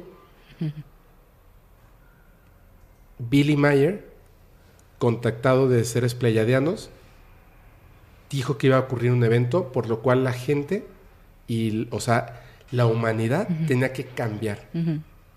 Porque ese evento era así. Ellos veían, no en el. O sea, ay, lo voy a tratar de explicar más o menos. Sí. Porque es que es demasiada información y lo voy a resumir. Con tecnología y conocimiento, ellos podían visualizar el futuro, no saber el futuro. Es decir, yo sé que mañana sale el sol por conocimiento Exacto. y por tecnología también satélites, bla, bla, bla, bla. Para nosotros es obvio, sí, pero no es lo mismo el sol que un evento que, que lleve decisiones eh, de cada ser humano. Sí, para nosotros no tiene sentido, pero para ellos sí. Para ellos que ven así, the big picture, ellos sí pueden en base a sus conocimientos, pueden en base a su tecnología, tener una idea muy, muy certera del futuro, con fechas, con nombres, con acciones. Lo que le dijeron a Billy Mayer es que, pero se lo dijeron en el ochenta y tantos, que por eso fue que mandó estas cartas a las distintas naciones. Habían una serie de eventos que si ocurrían, iban a culminar, ahorita te voy a decir en qué. Uno fue la guerra en Irán e Irak. Habló también de cuando el hijo de un presidente de Estados Unidos, que es George W. Bush, iba a volver a hacer la guerra contra uno de los países eh, a los cuales su padre ya le había hecho la guerra. Otra vez Irán. Hablaron de la destrucción de la capa de ozono, la enfermedad, no me acuerdo, pero varias cosas más, incluyendo el cobicho, como en el año 2000.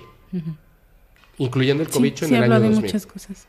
La cuestión estaba en que se ocurrían varias situaciones, específicamente a lo que tenía que ver con Estados Unidos. Si volvían a hacer una guerra, que además no ocurrió, o sea, sí iba a ocurrir, pero no ocurrió. Si, si se culminaba esa guerra, China y Rusia se iban a unir y era el inicio y el final del 75% de la raza humana por una tercera guerra mundial, en donde perdía inmediatamente Estados Unidos porque iban a atacar a las ciudades más importantes, la nube de radiación iba a acabar con los recursos y con la humanidad en un 75%, quedando vivos únicamente aquellos que estuvieran en las zonas más alejadas del conflicto, pero después de no sé cuántos años, bye, lo que conocemos como raza humana, porque adiós al planeta Tierra. Que teníamos que hacer varias cosas para, para um, cambiar ese futuro. La primera y principal era decidir nosotros, como seres humanos, que íbamos a pensar de manera positiva que estas cosas no iban a ocurrir, porque no es el futuro, es el posible futuro. Pero no ocurrió.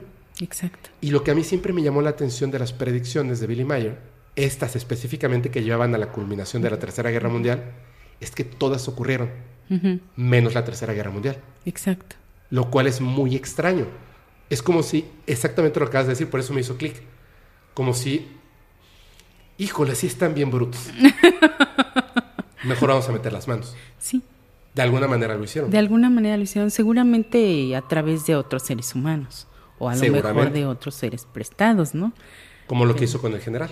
Exacto. Con el militar, porque no con sabemos el militar, qué no sabemos, no sabemos, pero con ese militar a lo mejor así. ¿No? Este, lo que nos dicen es que supongo que con esta tecnología, este conocimiento de que sabían cuál era la posibilidad, Artec vio esta posibilidad y decidió por su cuenta llevar este proyecto en la Tierra y preparar estos humanos.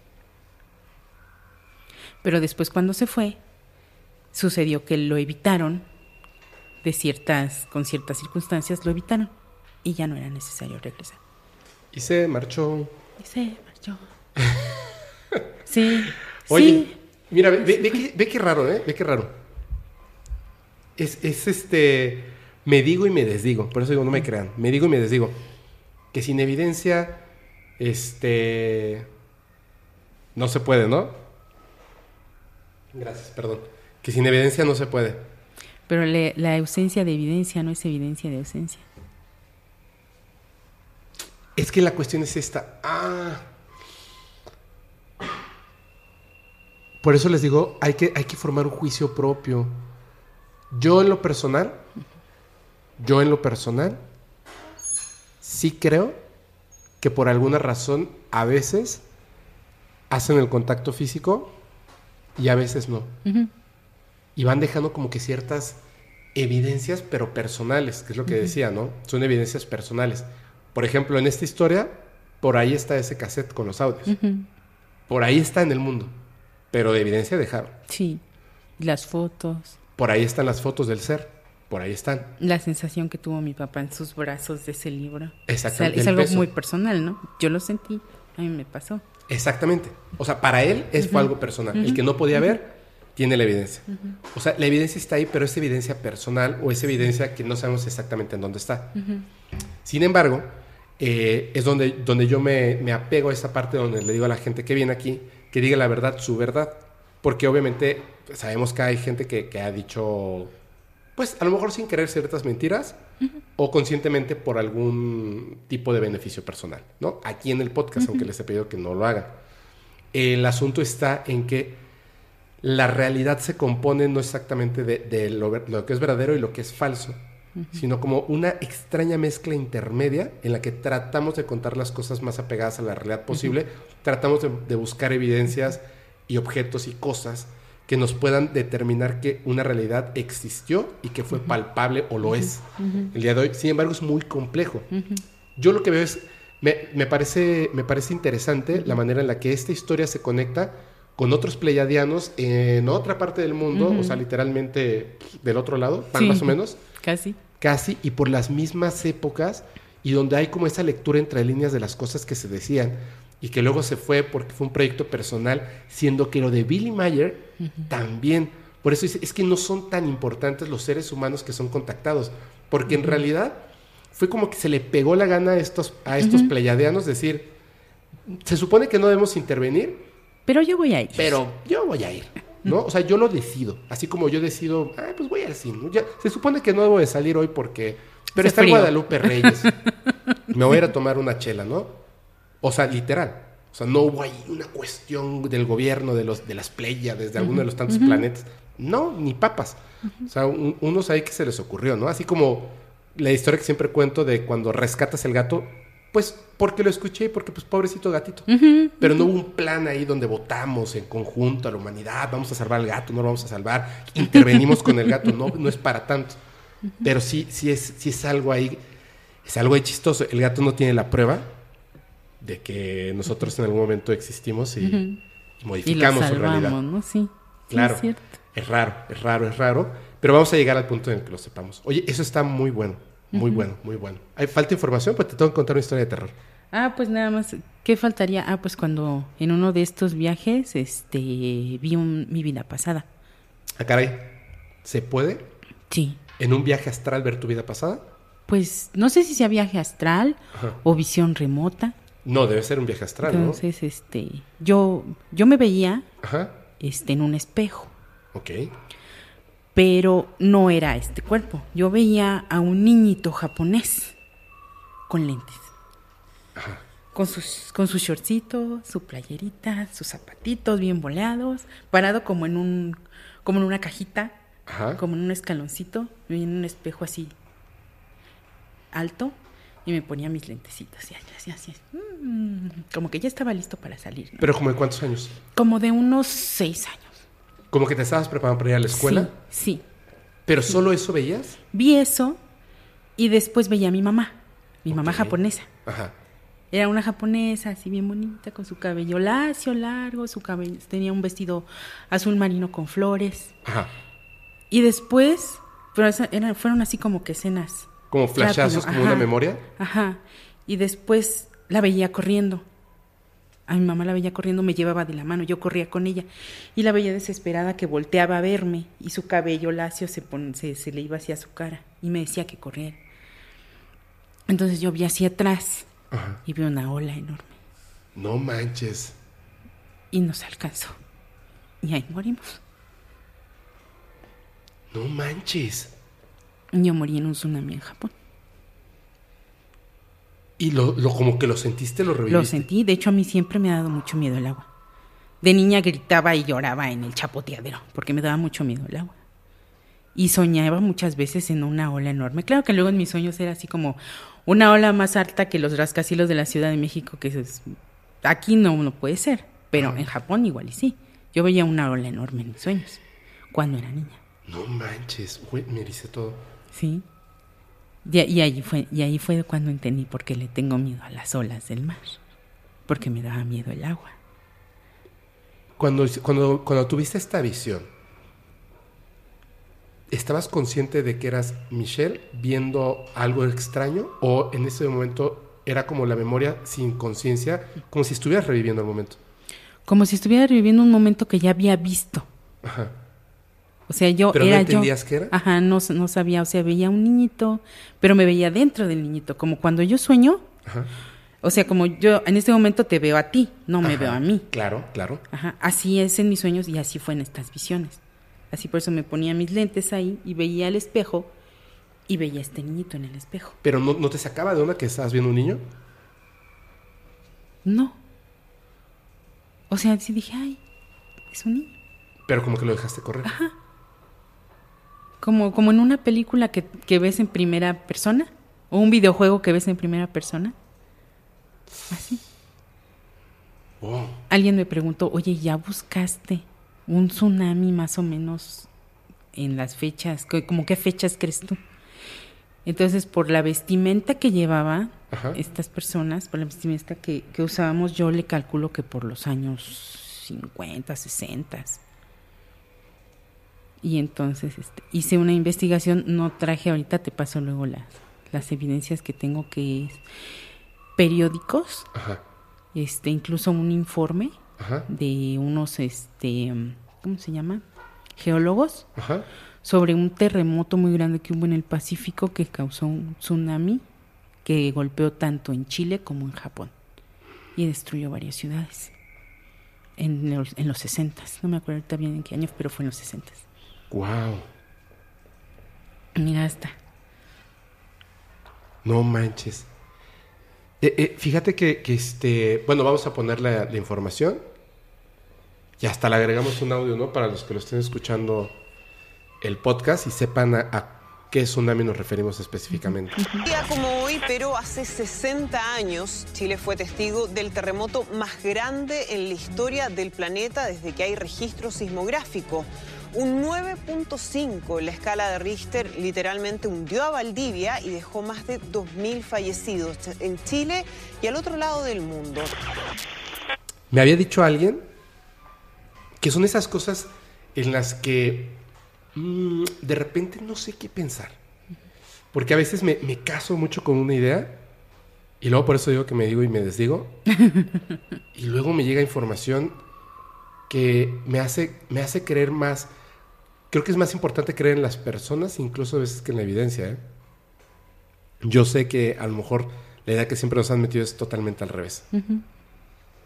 Lo que pasa es que no creo yo que hayan tantas reglas para este tipo de cosas. O por lo menos no que nos podamos enterar. Alguien me dijo, y no recuerdo quién fue, que uno no puede reencarnar, renacer, hasta después de 170 años. ¿Por qué? Eso es lo que me pregunté. Y yo decía, ¿será? Y les voy a contar algo. Te voy a contar algo. esto, esto es... Hubo una persona que investigó, en este momento no recuerdo el nombre, investigó varios casos. El... Bueno, tú sabes lo que pasó en el 2001 Ujú. en, en Estados Unidos, el atentado, 11 de septiembre, etcétera, ¿no? Ocho años después exactamente, por ahí, ocho, siete, ocho años después, por alguna razón había un eje central, que era una persona, un investigador. Gente que empezó a llegar a esta persona para contarle la historia de sus hijos. Niños y niñas que de repente, de la nada, se despertaban en las noches gritando, con pesadillas horribles. Poco a poco estos niños empezaron a pasaron de pesadillas en las que despertaban gritando y soñando que estaban, se, se estaban asfixiando y el fuego los consumía, otros que tomaban la decisión en sus pesadillas de brincar porque no podían respirar y se estaban quemando, Ay, qué terrible. que sabemos que eso pasó. Otros que se- sabían que estaban salvando a otras personas y de repente un estruendo y todo lo que estaba arriba los aplastaba. Unos, estos niños poco a poco empezaron a tener memorias. Y cuando se relajaban, porque esas pesadillas, fue, fue como un pico de pesadillas. Empezaron a hablar con sus padres porque tenían dudas. Y le decía, por ejemplo, uno que es un niño, y le decía a su mamá y a su papá, es que ¿dónde está Mike? Y le decía, pero ¿quién es Mike? Y decía el nombre y el apellido. Y le decía, es mi compañero. ¿Tu compañero? Sí. Es que a veces me acuerdo cuando yo era bombero y no encontraba a Mike. Estábamos, se acababa de caer una de las torres con fecha, Ay, todo.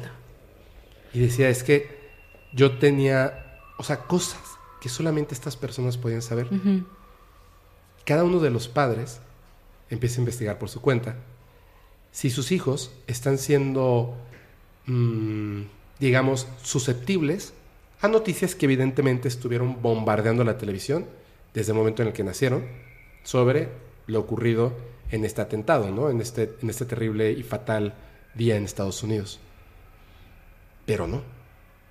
Porque ellos tenían información precisa de cuestiones personales de personas que estuvieron ahí. ¿En qué fecha crees que nacieron estos niños? 2012. Digo, 2002. ¿Pero qué fecha? El primero de septiembre. El 11. 11 de septiembre, perdón. Como, Un año después. Sí. De hecho, me estoy equivocando. Nueve meses Nueve meses después. después. Más o menos. Más o menos. Como si, en este caso, la recordación hubiera sido de un segundo. O sea, O minutos. o minutos, u horas, o quizá días. Pero es... Entonces, de repente cuando me dicen esto de los 170 años, como que no me cobra sentido, ¿me entiendes? Y también el hecho de que los eventos que son como inmediatos, catastróficos, dolorosos, que te dan un golpe de una emoción muy, muy poderosa, como que hay algo, como si no fuera tu momento de partir. Y entonces, si existe la regla, se rompe la regla. Tienes que regresar inmediatamente. O sea, en un O lapso corto o muy pronto, tienes que volver. Como estas personas que a lo mejor, por ejemplo, este, me acuerdo muy bien por el nombre de Mike, que buscaba, él en, en un momento pierde a su compañero, lo pierde ahí entre los escombros y siente la necesidad de, tengo que encontrar a Mike, cuando, ¡pum!, todo se va. Todo se va abajo y, Y se queda con ahí. la angustia, ¿no? De que y no él se despertaba buscando a su amigo. Se despertaba buscando a su amigo. Esa, esa angustia lo retorna. Y hay otra cosa que, que era muy, muy extraña. Durante ese, ese pico, en todos los niños, durante ese pico, recordaban cosas como con muchos detalles, olores. Uno de ellos recordó hasta, hasta el- la dirección de su casa. Hasta la dirección de su casa recordó Te creo. hasta la dirección de su casa, habló de cómo era su perro, todo. Uy, te voy a, te voy a contar algo hay- increíble. Hay varias historias así. Adelante, adelante. No, ahorita, ahorita. Pe- La cosa está en que después de ese pico, después vino otra vez así como que hacia abajo. Como que empezaron a perder esas memorias. Empezaron a perder esas memorias, pero esta persona logró recopilar varios de estos datos. Pero no son únicos. Hay muchísimos. Y hay uno. Ay, ¿cómo, cómo? Espero, espero nunca haberlo contado. Porque me, me encanta, me fascina. De hecho, creo que nunca lo conté por- para un proyecto. Pero lo voy a contar porque este es el mejor momento. Una persona me manda un correo electrónico donde me dice, mi sobrino es un renacido, es este una persona que, que- que reencarnó. Y yo dije así como que raro, lo voy a leer. Este, este niño, o sea, él se da cuenta, es el hijo de su hermana. Él se da cuenta desde que está bebé que algo está raro en ese niño. Algo está raro.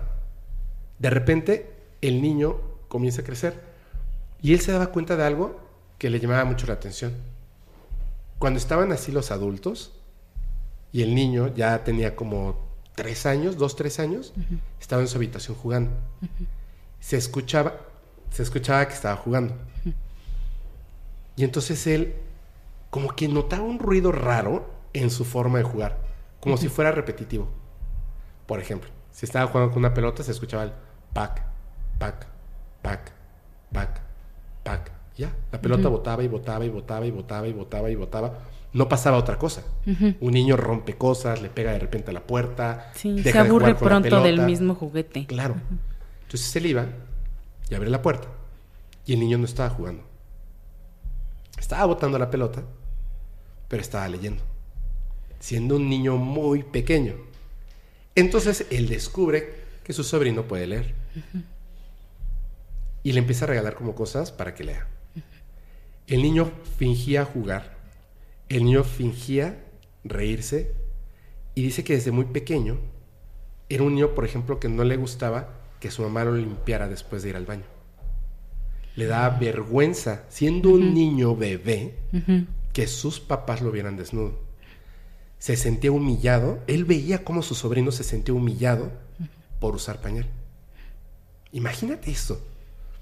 Después empieza a notar como cosas muy extrañas de su sobrino, de este tipo, de este tipo. A mí me conectó mucho la historia. Yo, yo no soy un recarnado ni, esas, ni esas cosas. O sea, bueno, no lo sé. A lo mejor sí, de todos, todo el mundo, ¿no?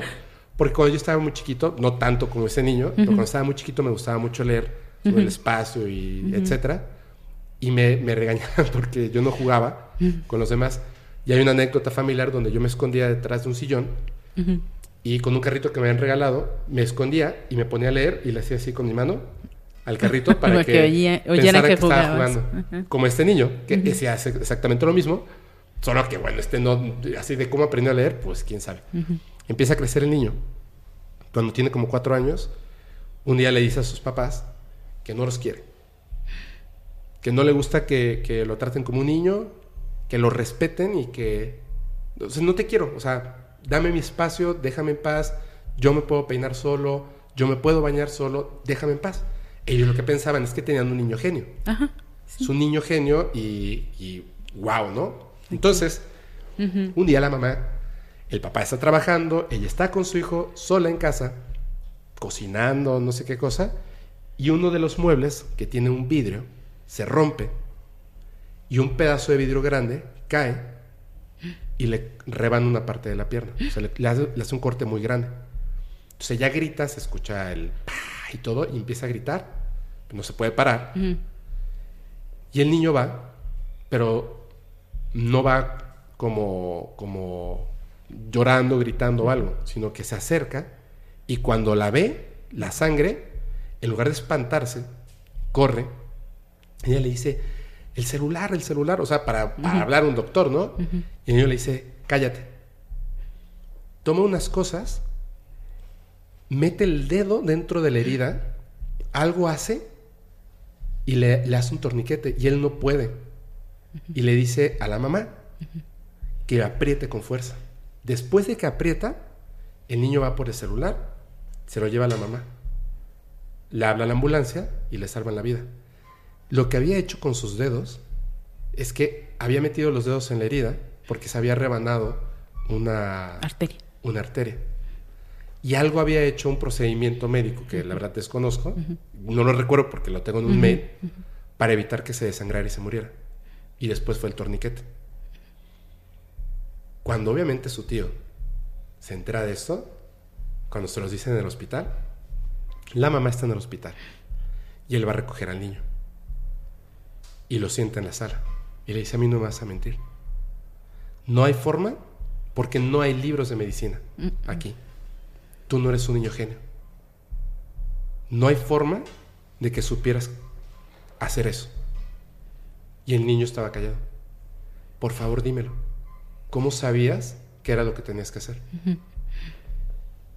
Y le dijo, mira, yo no soy quien tú crees.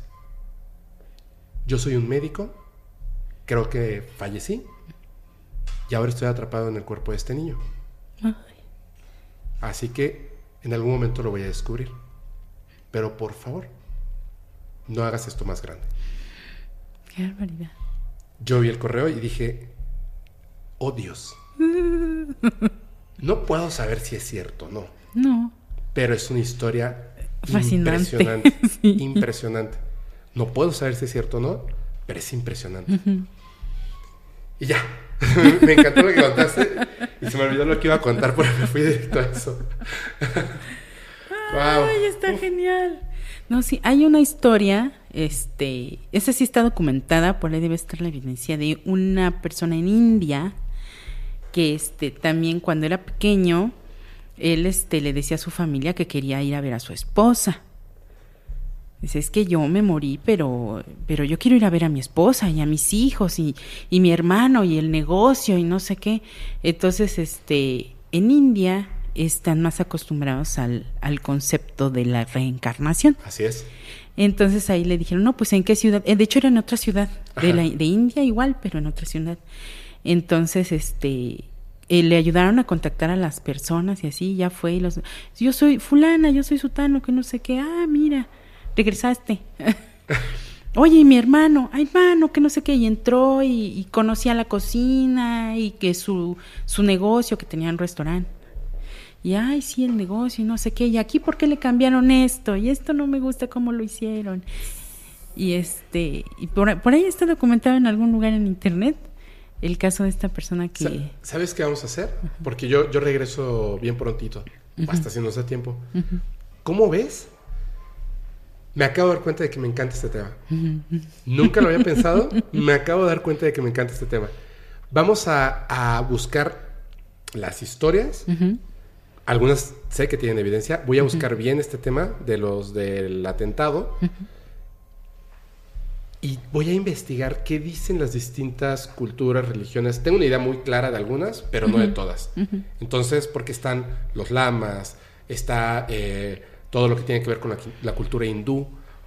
Los mayas en algún momento hablaban de- del retorno, Sí. ¿no? Que era muy difícil. O sea, hay, hay muchas historias. La- Los pleyadianos. Exacto. Este, hay muchas teorías y cosas de las que se pueden hablar de y las historias que son sorprendentes. Entonces, si te late, podemos volver a grabar, pero específicamente de eso, Ok. o, o en vivo, pero, Lo que pero que le entremos duro y sobre todo que haya como la información. Porque ahorita surgió, yo les voy a decir una cosa, de hecho, ya por tiempo, en el próximo capítulo les voy a hablar de- del tema que, que iba a hablar contigo hoy, es que es muy largo. Sí. Entonces, este, y ya tenemos que cortar. Ya tenemos que- o sea, ya tenemos que cortar porque tenemos cosas que hacer. Pero nos vamos a eso, ¿va? Vamos a hacerlo así. ¿Te late? Me encanta. Órale. Oye, pues muchas gracias por venir. Nada más recuérdanos otra vez, ¿cuál es tu Instagram? Mi Instagram es Michelle, es como la canción de los Beatles. Michelle.gramidi. Gramidi. Ajá, así me encuentran también en TikTok y en Facebook. Perfecto. Ahí está. Entonces, Instagram, TikTok y Facebook. Michelle Gramidi. Michelle.gramidi. Michelle.gramidi. De todos modos, vamos a dejarlo aquí abajo. en, en este. Sí, aquí abajito. En información de, de la plataforma en lo que le estés viendo o escuchando. Ahí va a estar esto. Yo te agradezco muchísimo. Ya me volvió a dar frío, ya, ya está la gracias a ti por la, por la invitación. No, Siempre me chido. divierto mucho platicando contigo. Sí, está bueno. y a mí ¿verdad? también ya me dio frío. Está bueno, está bueno. Oh, ahorita, yo sé que la plática ahorita se va a tratar de, de, este, de reencarnación. So, está buenísimo eso. Gracias, gracias, gracias. Espero que les guste el programa y no se molesten mucho por lo del primado negativo. Por favor, por favor, por favor. Se los pido de favor, se los pido de favor. Y eh, voy a leer sus comentarios porque, pues, si, si algo también nosotros tenemos que, que aprender y cambiar, a lo mejor vamos a ver cosas buenas que debamos este, leer y que nos puedan ayudar a, a salir de, de la Matrix. Claro, siempre hay oportunidad de mejora. Yo les agradezco muchísimo y les recuerdo, como cada semana, que los capítulos del podcast paranormal no es cierto. Antes de eso, yo soy su amigo Fepo. Si quieren mandar sus evidencias, háganlo por favor al correo fepo.podcastparanormal.com. Tardamos, no los contesto a menos que sean como, como lo que eh, más o menos medio conté, que todavía no puedo terminar de contar porque todavía no sé qué va a pasar. Pero sí, este, sí los leemos, sí los leemos. Y muchas veces no se muestran todos por las evidencias, porque muchas no son sus evidencias, sino que me dicen, ya viste tal cosa y lo mandan 50 veces. No importa, está bien. Muchas gracias. Nada más que ahí es como el primer correo que llegó, el que, el que este, si lo mostramos, me mandó el correo tal persona, ¿no? Sí. Ni, no- ni modo que mencionamos a las 50, pero por favor síganlo haciendo, Claro. síganlo mandando. Es una bandeja virtual, no se va, no se va a llenar y me encantan las cosas que mandan, son increíbles. Gracias. Ahora sí, gracias Michelle. Gracias, Pepo. Yo les recuerdo que los capítulos del podcast paranormal se disfrutan mucho mejor si los escuchas mientras conduces en una oscura y terrorífica carretera y no tienes a nadie a quien abrazar. Chao.